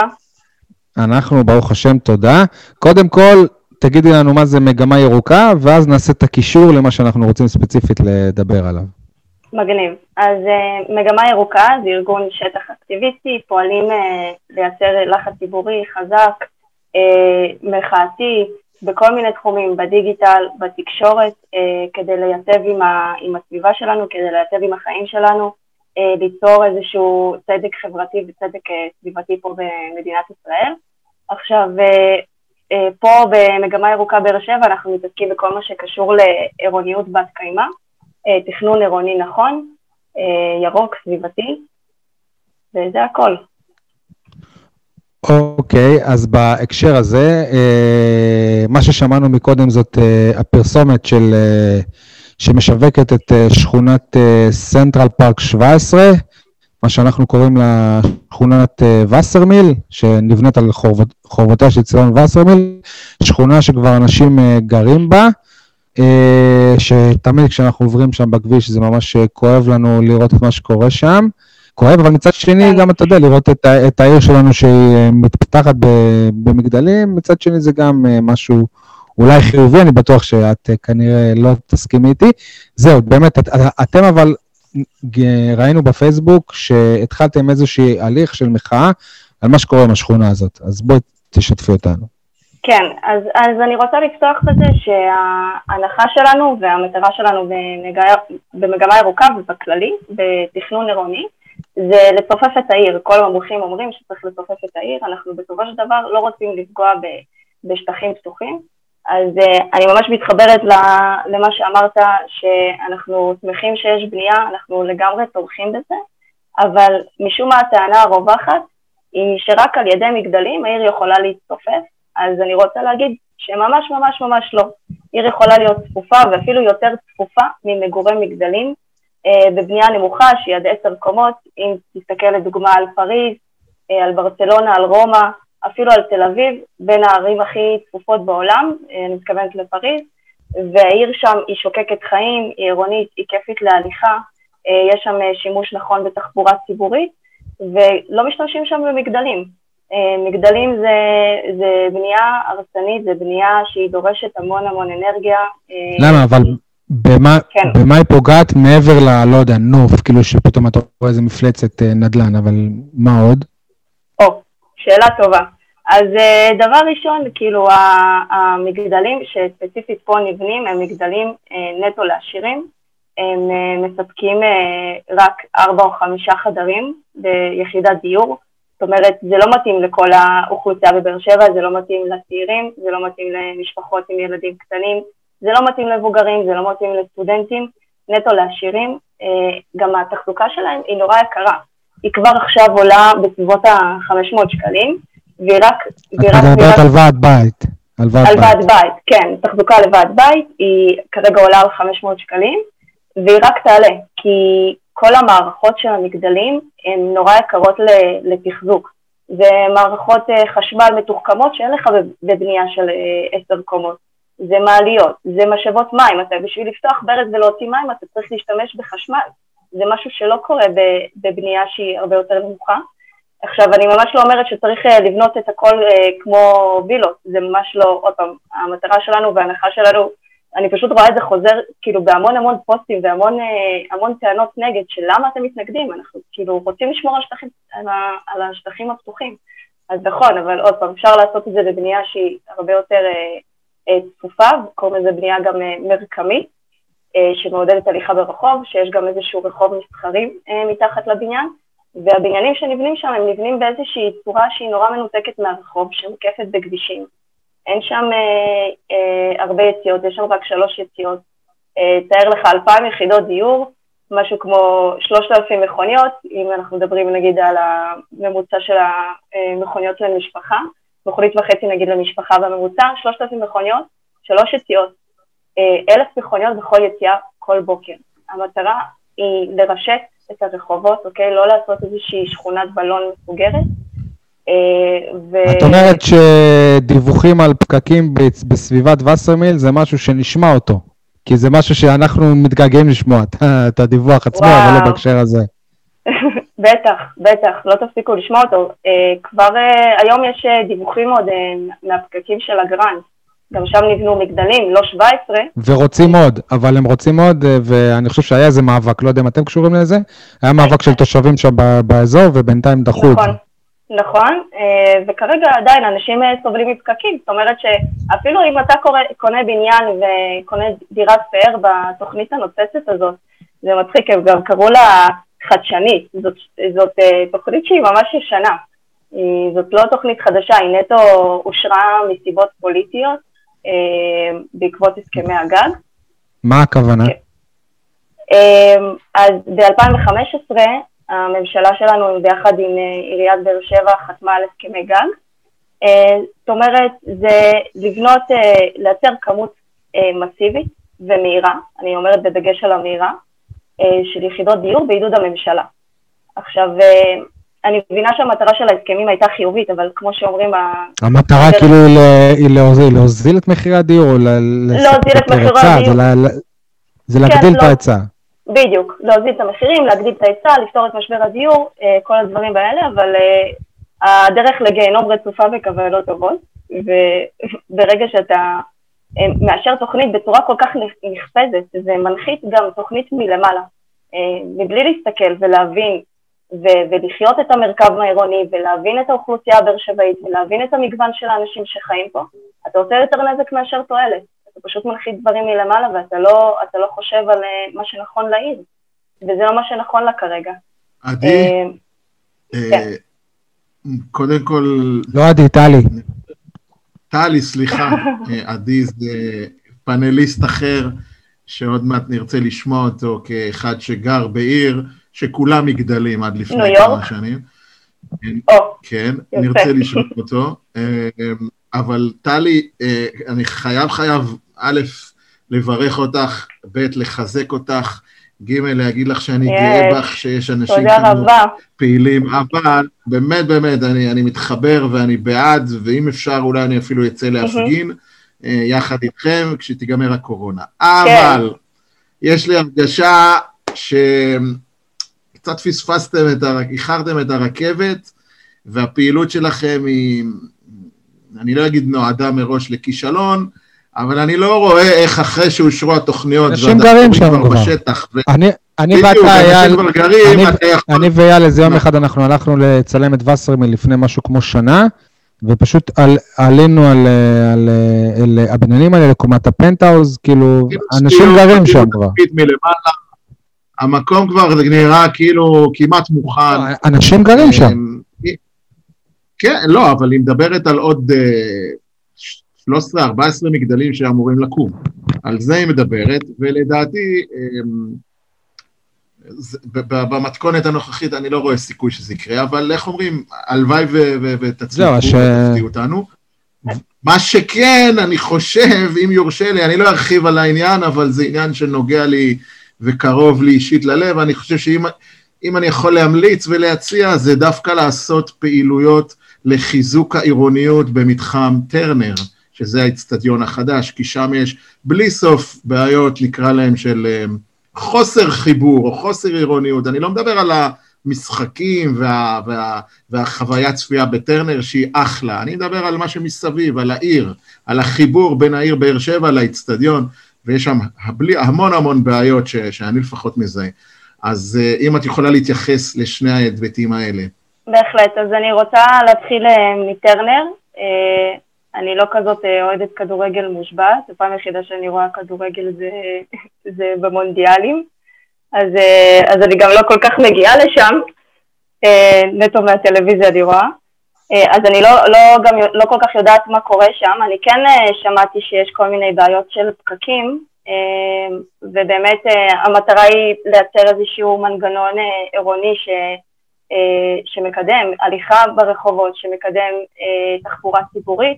זהו, אז יש לו שם לגמרי- שאטלים. הבעיה הזאת כביכול היא נפתרה כי יש שאטלים, אבל אייל, אני חושב, אתה מדבר על- דברים אחרים, נכון? אם- לא, לא, אני, אני, השאטלים זה סוג של פתרון, אבל אתה יודע, יש עוד דברים חוץ מהשאטלים.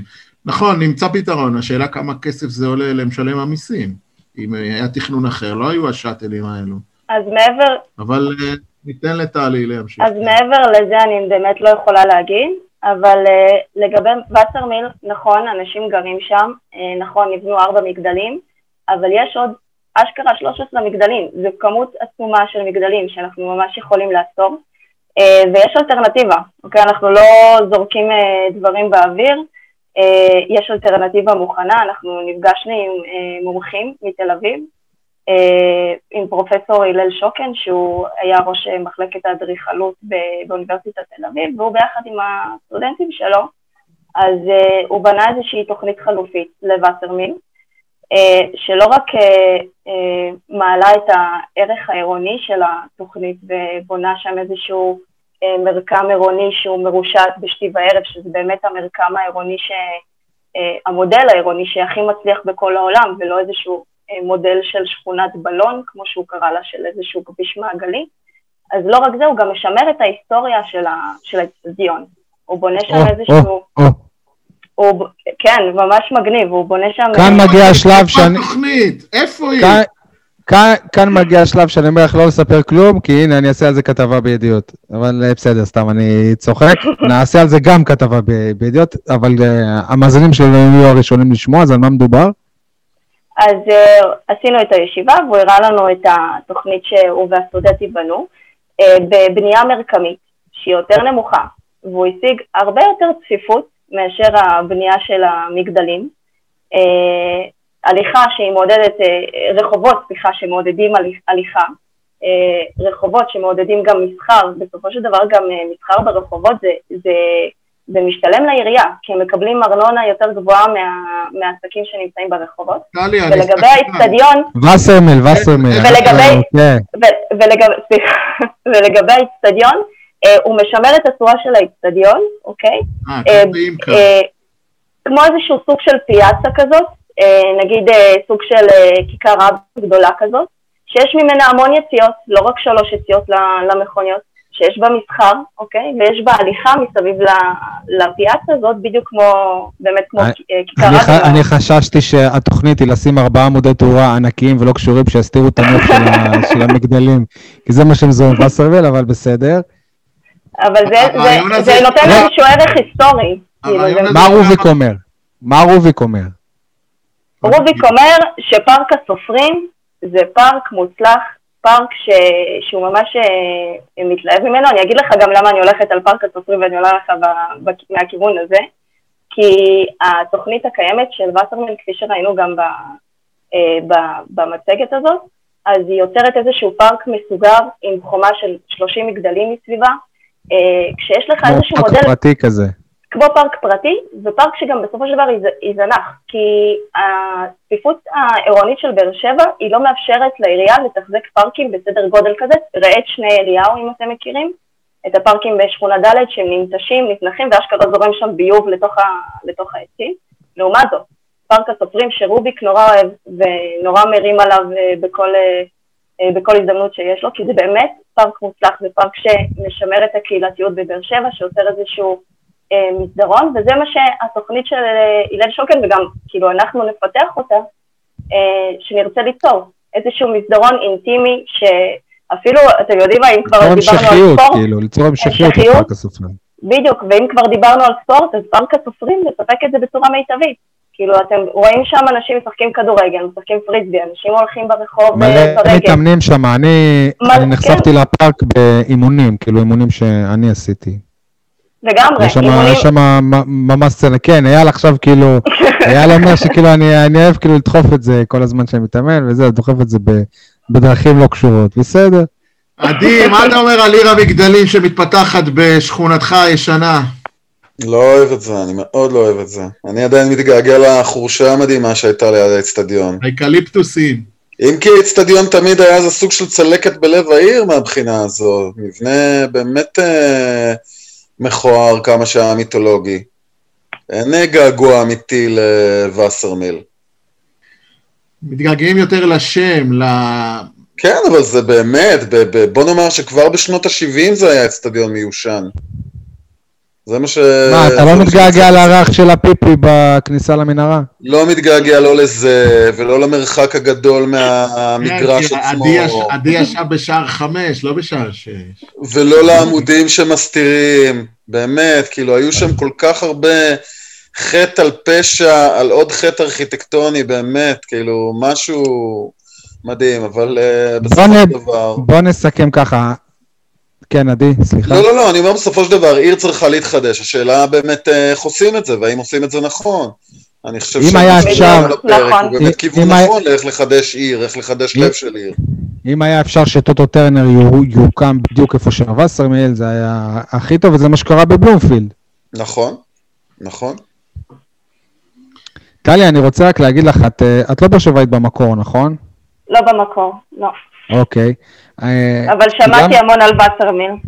לא, זה, זה דווקא אני חוזר איתך אחורה על דברים שאמרת, שכאילו פעם, כש, כשבאר שבעי היה מגיע לאיזה עיר גדולה, לאיזה תל אביב, ממש אומר, וואו, איזה מגדלים, איזה זה, זה היה כאילו וואו, הח- החידוש. וכשהביאו את, את המגדלים לפה, וזה עדיין ככה, מגדל נחשב כאילו לוואו, לשיא החדשנות, שיא הפוזה, כאילו, אני, אני גר במגדל, אני גר בזה, ואת את כל מה שאמרת אני אשמור לי בהקלטה בקובץ נפרד, כי אני מוכר בית בעיר, בבניין אה, נמוך, והמתחרים שלי זה בדיוק אה, המגדלים האלה, ובאים אליי אנשים, אומרים לי, אבל שם אצל... גר-" אז אני אשים להם את הקטע שלך, שאת אומרת על הוועד, שזה ככה וככה, שזה. קשה לת- לת- לתחזק את המגדלים האלה, שיהיו שם פקקים, ואני אעביר לך את העמלה, דמי, תיווך. די, תשאיר מספר שם, 2% טלפון. מע"מ, כן, 2% פלוס מע"מ.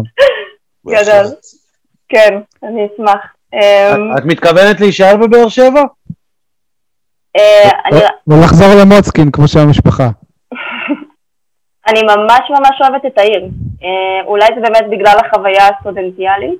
אה, פחות, כרגע אני פחות חווה אותה בגלל הקורונה, אבל אני באמת אה, קיבלתי מפה אה, המון כזה הליכות בעיר, אה, הרצאות, סדנאות, אה, ספציפית לסטודנטים עוד פעם, אבל נורא נהניתי מהעירוניות שהיא סיפקה לי, יותר מאשקלון, היא יותר חיה נגיד. אה, וחבל שכאילו המגדלים האלה באמת אה, יהרסו את החיות של העיר. זה, זה יהרוס, הם גם אומרים בהתחלה אה, קהילתי, זה ממש לא קהילתי, כאילו אף אחד לא ירצה ללכת בנטו כבישים בין אה, 30 קומות. זה- אני יכול להגיד עוד משהו בהקשר של המגדלים האלה, שבדרך כלל בבאר שבע, כשקונים בית אחרי כמה, ש... כמה שנים בודדות, הערך שלו מאוד עולה. ואני מכיר מישהו, ב- ב- ב- במקרה דיברתי על זה, מישהו שבזמנו היה שחקן בהפועל באר שבע וקנה בית, שם. ב- במגדלים כן. האלה, והוא הוא אמר לי, אני קניתי את הבית לפני, כאילו, כשעוד היה על הנייר, שלא היה כלום, ו, ובאותו מחיר היום, הוא גם, אם הוא מוכר את הבית, אז זה המחיר. זאת אומרת ש, שזה גם כאילו, שזה מוכיח את הטענה שמי שחושב לעשות שם גם איזה רווח שהוא של נדל"ן או משהו, זה לא הכיוון. אין אקזיט. אה, נכון, גם ה- עוד פעם, התחזוקה רק הולכת אה, לעלות. אה, בדיוק. ה- אם ה- עכשיו אה, יש איזשהו חיפוי חיצוני שהולך להרס לבניין, אם זה בניין של עשר קומות, אז אין בעיה עכשיו להביא איזשהו מנופון ולהתחיל אה, לשפץ אותו. אה, בניין של 30 קומות זה כבר אה, איזשהו אגורה נורא נורא אה, גבוה, ומי שיצטרך לשלם את זה בסופו של דבר זה הדיירים. הערך של, ה, של ההחזקה, סליחה, הכסף, כאילו הסכום שבשביל לשלם את התחזוקה הזאת, אז הוא רק הולך והולך לעלות. הדיירים בבאר שבע לא הצליחו לספק את, ה, את הסחורה, מה שנקרא, והבניינים האלה ינטשו, וכבר רואים אה, בהמון מקומות בעולם, אפילו יש כמה אה, דוגמאות בתל אביב, שבניינים מסוג כזה, מסוג בנייה כזאת, ננטשים. אה, דיברתם קודם על ניו יורק, אז אה, ניו יורק יש לזה, אה, כל ה- הממוצע של הגובה, אז הוא באמת מתאים לבנייה כזאת, וגם ערכי הקרקע וה, אה, וההכנסה החודשית נגיד של, ה, של התושבים, היא באמת יכולה לתחזק סוג כזה של בנייה, וזה באמת מתאים למרקם העירוני, הטופוגרפי, הגיאוגרפי של אותו, אותו מקום. בבאר שבע זה לא קשור, זה פשוט כמו איזשהו נטע זר שיינטש ויישאר גוש בטון, שאף אחד לא ידע גם מה לעשות איתו בעוד, בעוד כמה שנים. חשוב לי גם להגיד שזה לא איזשהו עכשיו אה, אה, שתיל שנשתל ואפשר לעקור אותו מהאדמה, עם כל הכבוד לשתילים, זה בניין שהולך אה, להישאר שם אה, במשך אה, עשרות ומאות שנים, זה לא משהו שאפשר אה, אה, אה, להרוס אותו בשנייה, אה, וזה, וזה מה שכואב לי, שזה כאילו שאנשים אה, מלמעלה מורידים תוכניות ופשוט בלי לחשוב אה, לטווח הרחוק. אה, טלי, היה לנו כן. ממש כיף, אני אני בטוח שיכולנו עוד לדבר אה, הרבה. כן. אה, אני אגיד רק שאם מישהו מי"ח דמרי או מהאזורים שומע אותנו, אנחנו פודקאסט התנדבותי, אנחנו מוכנים למחוק הכל, אם הם יהיו הספונסרים שלנו, אין לנו שום בעיה. אנחנו לא- צוחקים כמובן, אני יכולה כן. להוסיף עוד משהו אחרון? כן. אז אה, אני באמת, אה, לכל מי ששומע, אני באמת קוראת לכם אה, להצטרף אלינו למגמה ולשמוע ו- ולראות באמת את העצומה שלנו, לחתום עליה. מגמה ירוקה בפייסבוק, ככה אתם אחראים. בפייסבוק לגמרי. אה, בסופו של דבר, כל, כל הדברים שאנחנו עושים זה באמת כדי לעזור לתושבים, לעזור ל, אה, לעיר, לקדם את העירוניות בבאר שבע, וזה גם, אה, התוכנית שלנו, בסופו של דבר גם תשתלם ליזמים ולעירייה, וזה באמת win win situation לכולם. אחלה, טלי, אנחנו עוד נעקוב אה, אחרי זה, בתקווה שבאמת יהיה שינוי, כי- והתקווה הכי גדולה שלנו שבאמת יהיה איזשהו... יהיה יהיה משהו- שינוי. הנצחה לווסרמיל, זה ה... זאת המטרה שלנו בסופו של דבר. תודה, באמת היה כיף. תודה, טלי. ביי, תודה רבה.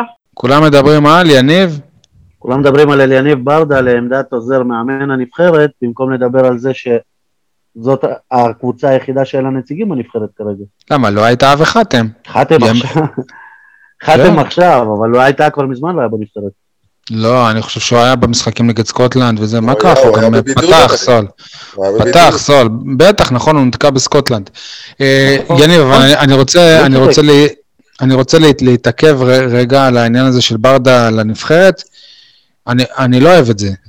א', כל עכשיו אנחנו מתחילים להבין מה רוטנשטיינר עשה, עשה פתאום באימון בהפועל באר שבע. ב', אלניב אומר שהוא לא רוצה להיות מאמן, אין לו שאיפה להיות מאמן. ג', הקבוצה שלך במצב מאוד מאוד קשה, תתרכז בה, חבוב. אתה גם מנהל מקצועי, לא? אתה רוצה. מ- כאילו, איך אתה נכנס לעמדת המנהל מקצועי וגם באותו זמן עוזר מאמן של הנבחרת? לא לעניין, לא אהבתי את זה, אבל אה, יכול להיות שאליניב כבר אה, מבין שהגיע הזמן לחפש את דרכו החוצה מהמועדון. אבל שי, במה אתה מאשים אותו? זו בעצם לא יוזמה שלו.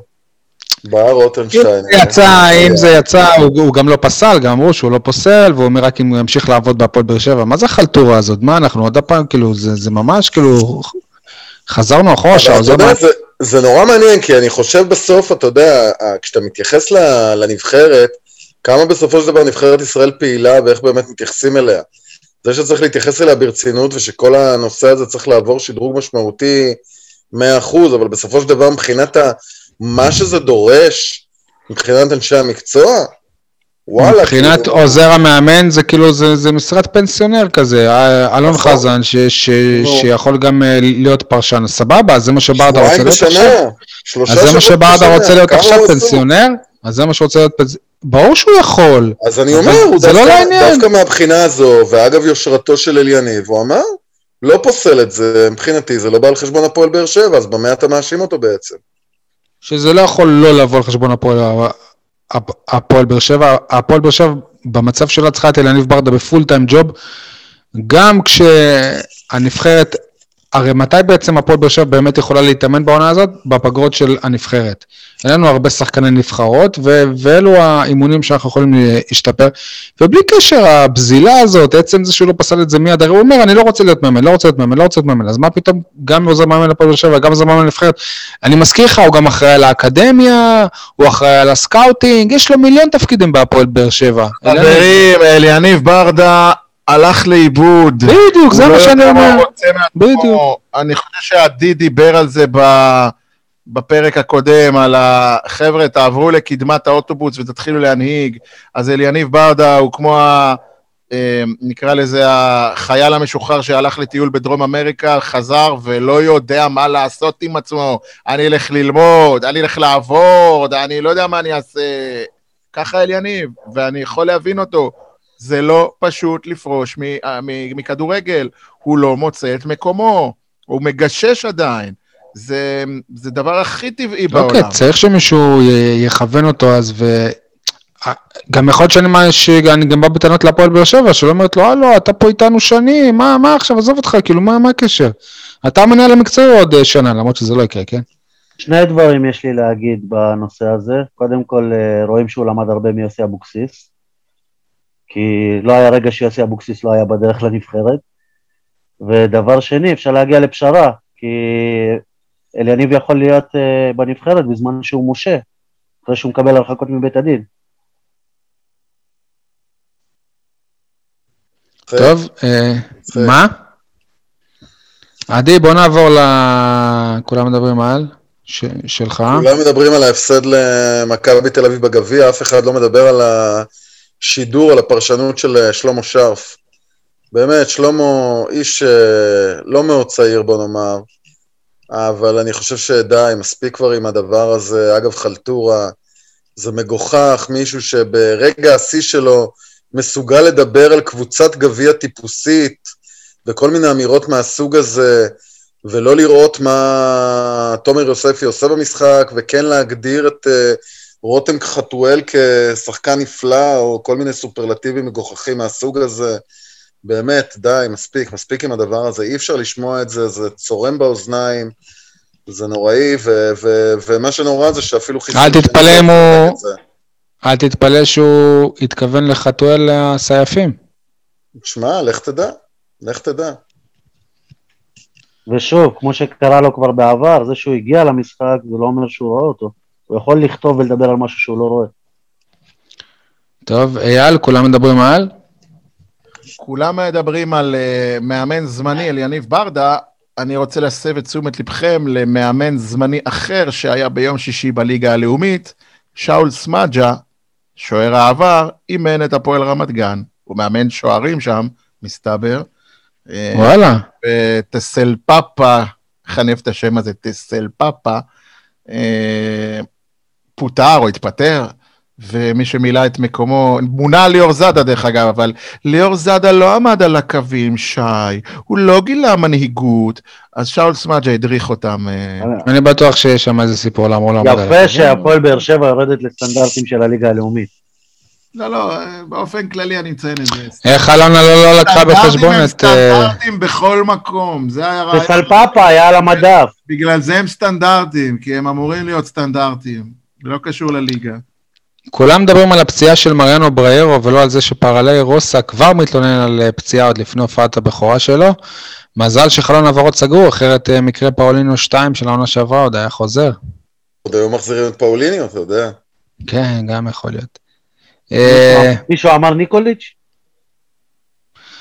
אגב, מה, מה שקורה עם ניקוליץ' זה בדיוק אנטיתזה למה שקורה בהפועל באר שבע, שלמכבי תל אביב יש זר, כבר שנה וחצי לא משחק, והוא עדיין שם. פה היו חותכים אותו כבר עשרות פעמים. היו, היו מביאים עשרות אה, זרים, טוב, לא עשרות, אבל כבר היו מביאים זרים ומחליפים, והיו מביאים כבר את המחליף של המחליף של המחליף שלו. לא, אבל, אבל באמת שאחד הדברים המדהימים מעבר לניקולי זה בכלל הסיפור הזה עם מכבי, שזו קבוצה שיש לה שני זרים שהם אה, לחלוטין לא שיחוק. גם אה, בלקמן וגם אה, גררו. בלקמן ישראלי. זה שחקנים סופר, סופר בינוניים, הוא ישראלי, הוא על תקן ישראלי, זה כמו בררו? כן, כן, כן, כן. אוקיי, אז בכל מקרה, בוא נאמר שבלקמן כבר אה, לא באמת שחקן שאתה יכול להגיד, אוקיי, זה זר שעושה את ההבדל, מה שנקרא, זה זר ברמה של מכבי. אבל גררו, גררו זה שחקן צעיר עם המון פוטנציאל שהגיע מהנוער. פרוספקט. מהנוער ומביתר תל אביב. מביתר תל אביב שזה סוג של נוער. כן. אגב, אבל אה, החלוץ שלהם, פשיט, זה שיחוק? נכון, לגמרי, לגמרי. ויש להם שני מגנים טובים, בלם טוב. ואגב, אם ביתר תל אביב, אנחנו מדברים, ואנחנו רוצים לפרגן לאנשים שקשורים להפועל באר שבע, אז בואו נפרגן לאמיר נוסבאום, המאמן של ביתר תל אביב. גם הדיחו את קריית שמונה מהגביע, 2-0, בתצוגת כדורגל יפה, וגם uh, משחקים יפה מאוד בליגה השנייה, וזה נראה טוב. ואני זוכר שכשנוסבאום היה העוזר של בכר, אז דובר על זה שאת התרגילים הבאמת מעניינים בעונשין ובקרנות, הוא ממציא. אני חושב שלא, זה דובר יותר בהקשר של ויזינגר, אבל אמרו שהוא עובד מההגנה, הוא שיפר את חאתם עבד אל חמיד, כל מיני, את אורן ביטון, כל מיני כאלה, בסדר. הלוואי שיצליח, למה לא? אה, יניב, מה, מה זה החרטא הזה? דיברת על זה בהתחלה קצת, ולא באמת נתתם לזה דגש כמו שצריך, אבל מה זאת החרטא הזאת, סגן אלוף ביציע? או שיש אוהדים, או שאין אוהדים. הוא חבר הנהלה? זהו, זה לא, זה לא ברור, הבחור הזה גם הנהלים של הצבא, אני יודע שהצבא מאוד מקפיד עם הקצינים שלו, ושיהוו דוגמה לחיילים שלהם, לשמור על, אה, אתה יודע, לא, לא, לא להתקהל, לא פה, לא שם. רגע, רגע, חבר'ה, נראה לי שהשירות הצבאי שלכם היה כל כך מזמן, ששכחתם מה זה מדי ב', לדעתי הבחור הזה היה על מדי ב' בכלל, ככה שהוא, יש מדי... מה זה קשור? עוד יותר חמור, הייתי מביא לו דוח גם. הוא שעושה שירות מילואים. הוא לא מילואימניק, היה לו לא מילואימניק. סיים את החד יומי שלו, ובא למשחק, אני לא יודע מי... בסדר, הביקורת פה... הוא לא מילואימניק, אייל, הוא לא מילואימניק. אייל... אני ראיתי בן אדם על מדי ב'.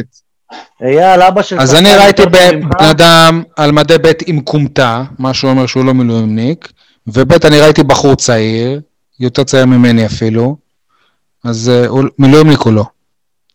והוא יותר טוב ממך, למה לך אסור להיות ביציע ולא מותר? אני סיימתי מילואים, אחי.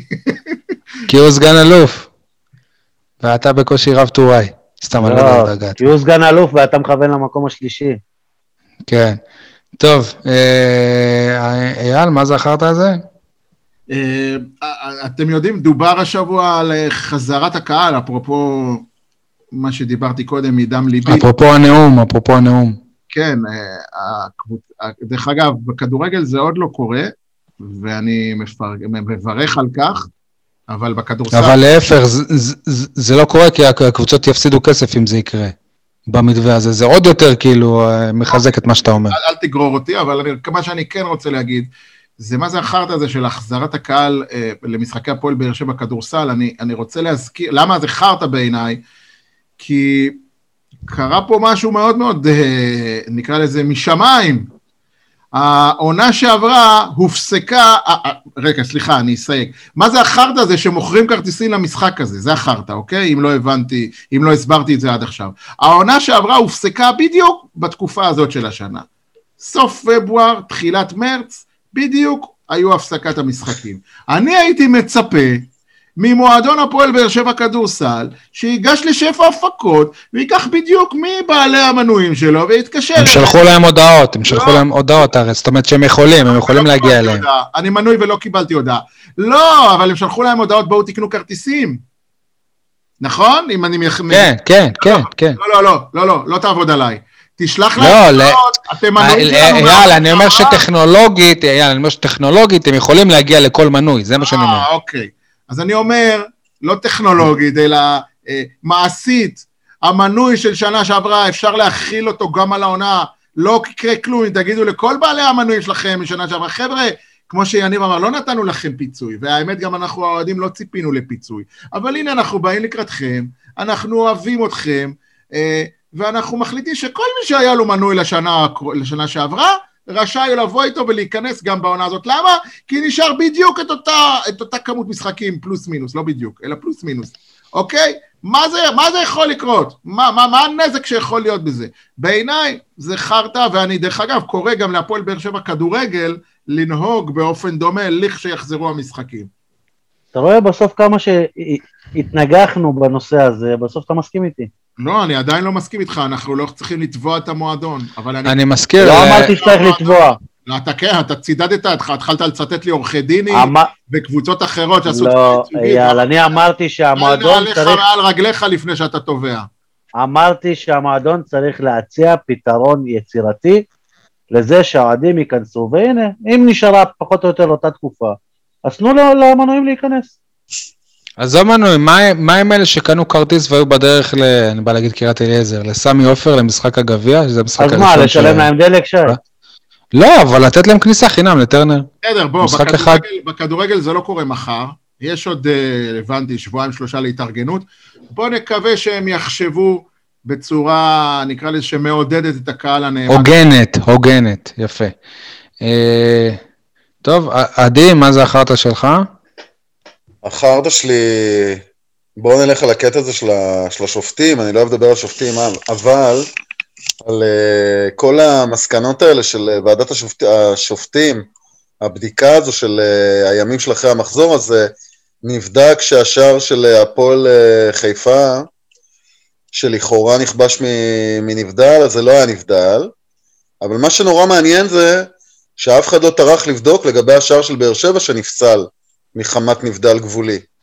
למה את באר שבע לא טרחו לבדוק, ואת הפועל חיפה, שער שהוא שער כן טרחו לבדוק? אני לא מצליח להבין את, ה, את כל נושא האחידות. שוב, אני לא טוען שיש פה משהו נגד באר שבע, לא מצליח להבין את הגישה אני לא זוכר, אני לא זוכר מה היה ההסבר שלהם, אבל אני חושב שהם התייחסו בהודעה שלהם, אתה יודע, הם מוציאים דוח. אני חושב כן. שהם התייחסו בדיוק למה שאתה אומר. עכשיו, למה פה כן בדקנו?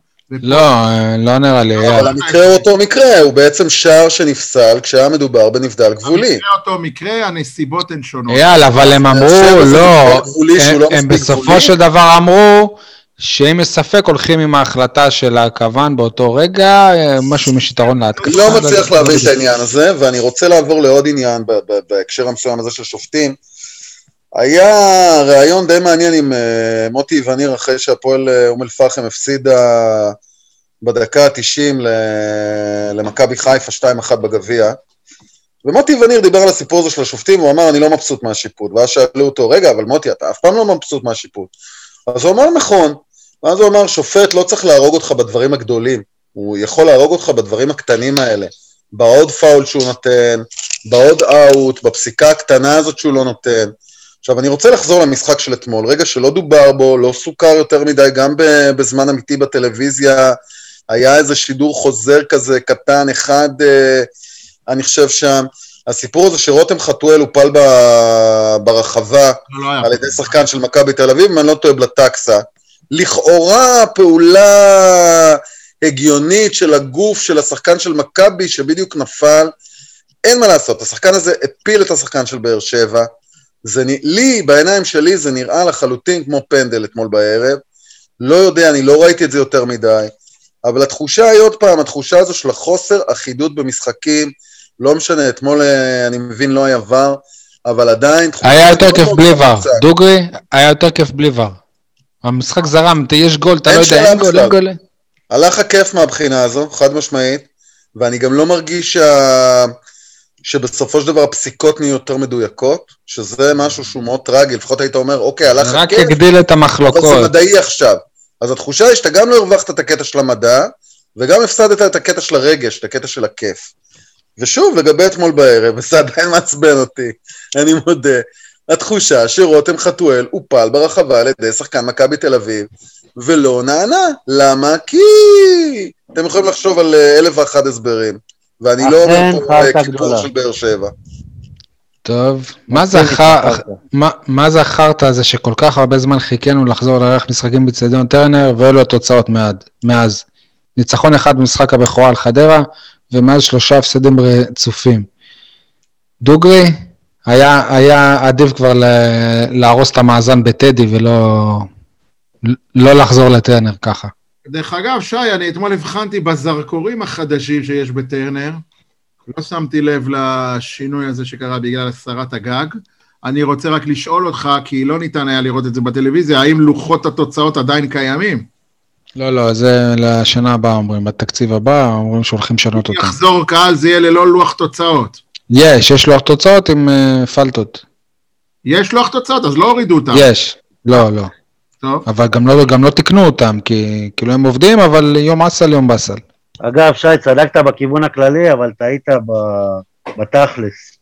התוצאות האלה הגיעו לא בגלל טרנר, בגלל שאלונה חזרה. מאז שאלונה חוזרת, התוצאות לא, לא בכיוון. או, סול, או, או. אגב, גם אה, מה זה החרטא הזה בקטנה לחאתם עבד אל-חמד, בחייאת, אה, תעשה זקן אה, אחר, או שתוריד אותו בכלל, נראה קצת חרטא, אבל בסדר. פרגון לקולגה, אייל, לך על זה. כן, למרות שהוא לא, אמ, לפחות לא בשנים האחרונות, לא עיתונאי פר אקסלנס. אבל הוא קולגה של, הוא היה- הוא קולגה שלך, שניכם חלקתם את אותו תפקיד נחשק. גם אנחנו חלקנו איתו תפקיד, הוא גם היה עיתונאי פעם. אוקיי, בואו ניתן לאייל להשלים, מי זה? אני מדבר על אה, גיל לבנוני. אני הסתכלתי על זה מהצד, עקבתי, אני גם חובב ענפי ספורט אה, שהם לא רק כדורגל, אה, אבל אה, הסתכלתי על זה מהצד בשבוע האחרון עם הגרנד פרי של תל אביב בג'ודו, ואני פשוט התמלאתי הערכה. איזו הפקה, אתם יודעים, המשחק, התחרויות היו במה שנקרא בבועה, ואתמול גם הייתה כתבה בחדשות הספורט על, אה, על ההתנהלות של הבועה ועל איך כל הפרוצדורה באופן כללי וספציפית לגבי התקשורת. זה חתיכת הפקה, זה פרויקט גדול, זה דבר שאי אפשר לעשות אותו ככה מהיום למחר. ואני חושב שגיל לבנוני הוא באמת איש למשימות גדולות. אני מכיר אותו מהעבר הרחוק, אבל uh, מזמן לא דיברנו, לא השתמענו. אני באמת באמת מלא הערכה לכל מי שעמד על ההפקה הגדולה הזאת. דרך נפרגן אגב, גם לפונטי, בדיוק, גם שלנו. אבל מה היה התפקיד שלו בכוח, אייל? פונטי א' הוא באר שבעי, כן, אבל הוא לא עיתונאי, לכן הפינה... לא, הוא מדבר על אה, לב- לבנוני להזכיר תפקידו, היה בעבר דובר הפועל באר שבע. כן, הוא דובר כן, איגוד כן, ברור. אה, הייתי שמח בכיף לפרגן לפונטי, דרך אגב, תרשום לפניך, ראוי אה, באחד הפרקים הבאים להזמין את פונטי לפודקאסט הזה. אין בעיה, אבל- תתאם אתה מול דובר האיגוד. או, כאן אנחנו חלוקים. אה, בכל מקרה, אה, מגיע לגיל לבנוני שהיה אמון על ההפקה התקשורתית, מגיע לו ברכות, באמת עבודה מאומצת וראויה להערכה. סול, ציטוט השבוע? יש לי שניים אפילו, אייל הפנה אותי לרעיון עם מיגל ויטור. שמחתי לקרוא את הרעיון, למרות שהוא היה מאוד uh, מקיף וארוך. שני דברים בלטו. רק לפני שאתה מתחיל, אני שאלתי את עצמי בימים האחרונים, האם זה ראיון בעיתון שאשתו עובדת? כי הרי ידוע... לא, זה לא. אה, זה לא? זה לא. חשבתי שזה כן. ראיון, מה שנקרא, בנעלי בית. כן, אז שני דברים בלטו בראיון. הדבר הראשון והכי בולט זה, את- אתם יודעים, מיגל שיחק ב- בקבוצות בפרמיירשיפ באנגליה, בבנפיקה, ב- ביוון, בקבוצות גדולות, אבל איפה הר- הרוויח הכי הרבה כסף? בישראל. שאפו לאלונה. זה מה שהוא אמר-? כן, הוא ענה לא בישראל. כן. הוא ענה במילה אחת בישראל. איפה הרווחת הכי הרבה? בישראל. טוב. והדבר השני זה מה רצית להיות כשתהיה גדול. אז הוא אמר בהתחלה חלמתי להיות וטרינר כי אהבתי חיות, אבל אחרי זה רציתי להיות פיזיותרפיסט, אפילו לקחתי קורס בקורס אקדמי. עכשיו מיגל, פיזיותרפיסט, אולי, אולי אנחנו מבינים את האהבה שלו לפציעות האלה. אגב, אה, יכול יכול להיות שאני פשוט, אני קראתי את התקציר שב- שבעברית, ואתה אולי הלכת לרעיון המ- למקור, אולי בגלל זה פספסתי את הדברים האלה שאתה אומר, כנראה. כן, אתה יותר רציני ממני. אנחנו אתה מדברים על ביום. שבו מיגל הוחתם לעוד אה, עונה? יניב, אני מזכיר שאתה זוכר, הפועל באר שבע נגד דינמו בוקרשט, החתימו אותו, הודיעו שמחתימים את מיגל בדיוק אחרי שהוא חזר מפציעה, וכבר אז אמרת שהפועל באר שבע עשה טעות. עברו מאז שנתיים וחצי, נכון, הוא היה מאז אה, פצוע הרבה זמן, אבל אה, גם עכשיו הוא חזר, חזר מפציעה והחתימו אותו, ודווקא עכשיו אני כבר לא חושב שזו טעות להחתים אותו לעוד עונה, כי אני רואה אותו וואלה, דווקא... יניב, שינית את דעתך? כן, אבל לא בגלל קטע מקצועי, כי אני רואה אותו כבר בש... בשלהי הקריירה, ואני כבר רואה אותו משתלב בצוות... אה, לא יקרה. דווקא לפי הרעיון גם ההפך, אני או אני לא אופטימי שהוא יישאר פה הרבה. זה השנה האחרונה שלו פה. לפי הרעיון הוא הוא אומר שהילדה שלו כבר בת חמש, וזה כבר מסובך שלא תהיה בפורטוגל, ו... ושהוא מתגעגע. נכון, כן. אבל אה, לפעמים כשמחתימים אה, מישהו ונותנים לו אופציה לסעיף, אה, כשנותנים לו סעיף עם אופציה לתפקיד בזה, אז זה יותר מכיוון המועדון. עדיין יש לנו פנטזיה שאובן יבוא לאמן את הנוער. וגם מה אתם רוצים שהוא יגיד לאתר פורטוגלי, לא? אני לא, אני מעדיף להיות בישראל, לא, כאילו, לא בא לי נכון. זה גם נכון. ואגב, טוב. תחשבו גם על התוואי שצפוי לו, איזה אופק בדיוק יש לו בפורטוגל. כאילו, בטח לא בחלק הבכיר של... אה, אם הקבוצות ליטו בפורטוגל. וידיגל נהיה מאמן, גם מיגל ויטור יכול להיות. מגיליטו וידגל. טוב, אה, הימורים, הטבלה, 42 נקודות, אייל, יניב שני 37, אני 26, עדי 4 נקודות, אבל כמובן התחלת לא מזמן. אה, לוז, כדורגל, אייל, אתה רושם הימורים, יום ראשון, רבע לתשע, ביתר ירושלים, יכול להיות שרוני לוי רצה שהבכורה שלו תהיה נגד האקסיט. אני אומר, 1-0, אבוקסיסי, או סליחה, רוני לוי, להפועל באר שבע. 1-0 לביתר. עדי? 3-1 באר שבע. יפה. אייל? אחת אחת. אני מקבל בונוס אם מיכאל אוחנה כובש את שער הניצחון? תקבל, מה אכפת לי? מה, אתה לא נאבק איתי על כלום. אם אייל מאשר, אתה נאבק מולו. לא אתה. מקבל בונוס רק אם חנן ממן כובש את הגול לזכות בית"ר. אה, זה כן, זה אני נותן לך 100 נקודות. בדיוק. טוב, אה, כדורסל במוצאי שבת שמונה בערב, הקהל, חוץ מאייל, חוזר לקונכייה, נגד מכבי חיפה וטיילור ברון. יאללה, איך אתה לא בא לי לראות את ברון? כאילו, רק בשביל ברון תבוא, יאללה. שזו החלטה אמיצה. אני אומר, הפועל באר שבע הח- החדשה מנצחת. הפועל באר שבע מודל אה, מה 352 זה לעונת... מנצחת, אה, שי? שכחת איך מהמרים בכדורסל? אני אומר, מנצחת בינוני, חכה, תן לי לסיים, בינוני. סול, מה אתה אומר? אזכיר לכם ניצחון קטן. שבמשחק, בסיבוב הקודם ניצחנו, אם אני לא טועה, 44 הפרש. אה, שיא. בתולדות מאז הם קצת השתנו. ניצחון קטן. עדי? ניצחון קטנטן. אה, אייל? אני אומר ניצחון גדול, באר שבע. טוב. אה, כדוריד בסוף השבוע שעבר, ביום חמישי נראה לי, היה משחק השלמה, תיקו 33-33 בין דימונה לחולון, אה, דימונה מחקה קאמבק פיגור, דרמטי. כן, תוך אה, חמש דקות הם אה, מחקו פיגור של חמישה שערים. הערב היה משחק שהם, אה, אה, מ"כ באר שבע התארחה אצל מכבי תל אביב, קרב תחתית, אגב זה כבר מחזור ראשון אחרי שהליגה חול- חולקה לבית עליון ובית תחתון, והפועל באר שבע אפילו תבוסה קשה למכבי תל אביב, שלדעתי מסבכת אותה, 34-26 למכבי תל אביב. מ"כ באר שבע. מה אמרתי? פועל. אוקיי. טוב, כי אני רגיל לשבוע כנראה שמפסידים למכבי תל אביב. אה, דימונה נגד אה, קריית אה, מוצקין ביום חמישי, שמונה בערב, ושישי, שתיים בצהריים, אפשר להגיע גם לאולם ברמות הרכס. באר שבע תארח את רחובות. כדורעף, פאסה באר שבע הפסידה 3-1 השבוע להוד השרון, ומחר בחוץ נגד המוליכה, מחר זה כנראה היום, כאילו הכוונה ביום שלישי. קוף קוף. אה, מטה אשר, האלופה, נכון? ככה קוראים לה, אייל. גליל, משהו רשמתי לעצמי. כמובן שטעיתי בשם. מטה אשר? כן. הפועל מטה אשר, מה הבעיה? הם הם האלופים, כן? אה, לדעתי כן. אם אני זוכר. אוקיי. מטה אשר, כן. הבנתי. טוב, אה, דש עם שיר, זה שלך הפעם, אה, עדי? כן. אה, אז פורים, אז אה, אמרתי נלך על אה, שיר בתחפושת, גרסת כיסוי, להקה באר שבעית בשם אריאנט הסול, לא כל כך פעילים בשנים האחרונות משום מה, הוציאו כבר ארבעה אלבומים, ונשמע את הביצוע שלהם, בשיר של להקת בצור, שיר שנקרא הכעס. דווקא יש להם שם יפה. השם שלהם, אגב, אומרים שהוא אה, על שם אה, רחוב הנריית הסול.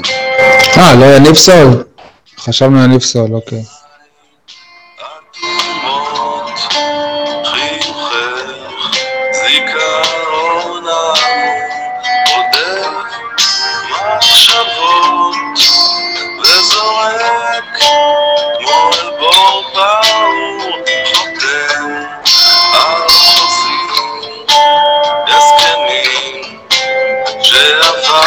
אתה רוצה עדי כמה מילים על השיר?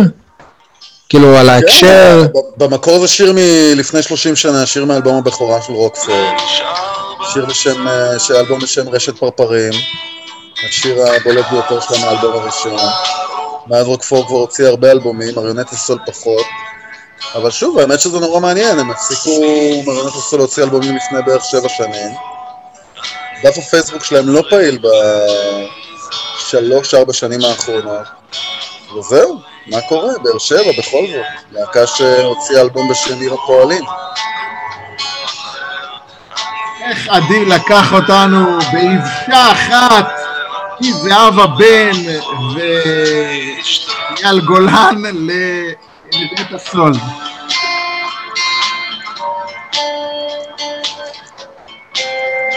תודה עדי, אבל בחירה יפה, אני אוהב את הגוון הבאר שבעי במיוחד. זהו, חשבתי שתשמח, אייל. כן, כן. עדי, גם לך יש איזשהו קשר ללהקת רו- רו- רוקפור. אה, יש לי קשר, אה, שני שירים שכתבתי להם אה, כלולים באלבום האחרון שלהם, אין לי קשר נוסף אליהם או משהו כזה. לא נשמע כמו אחלה קשר, נשמע כמו אחלה קשר. זכויות יוצרים על השמעת השיר הזה או משהו מהסוג הזה, לא מדובר בחברים שלי. שמואל יניב ברדה, אני אימנתי את הפועל באר שבע חמישה משחקים, חוץ מזה אין לי קשר אליי.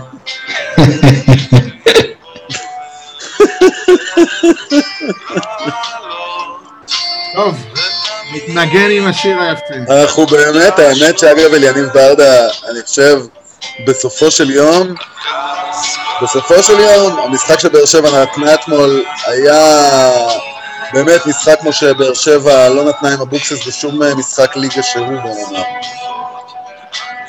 או בעונה שעברה. כן, כן, אני אומר אה, ב- בשנת האבוקסיס שלנו. חברים, תודה רבה. חג שמח לכולם.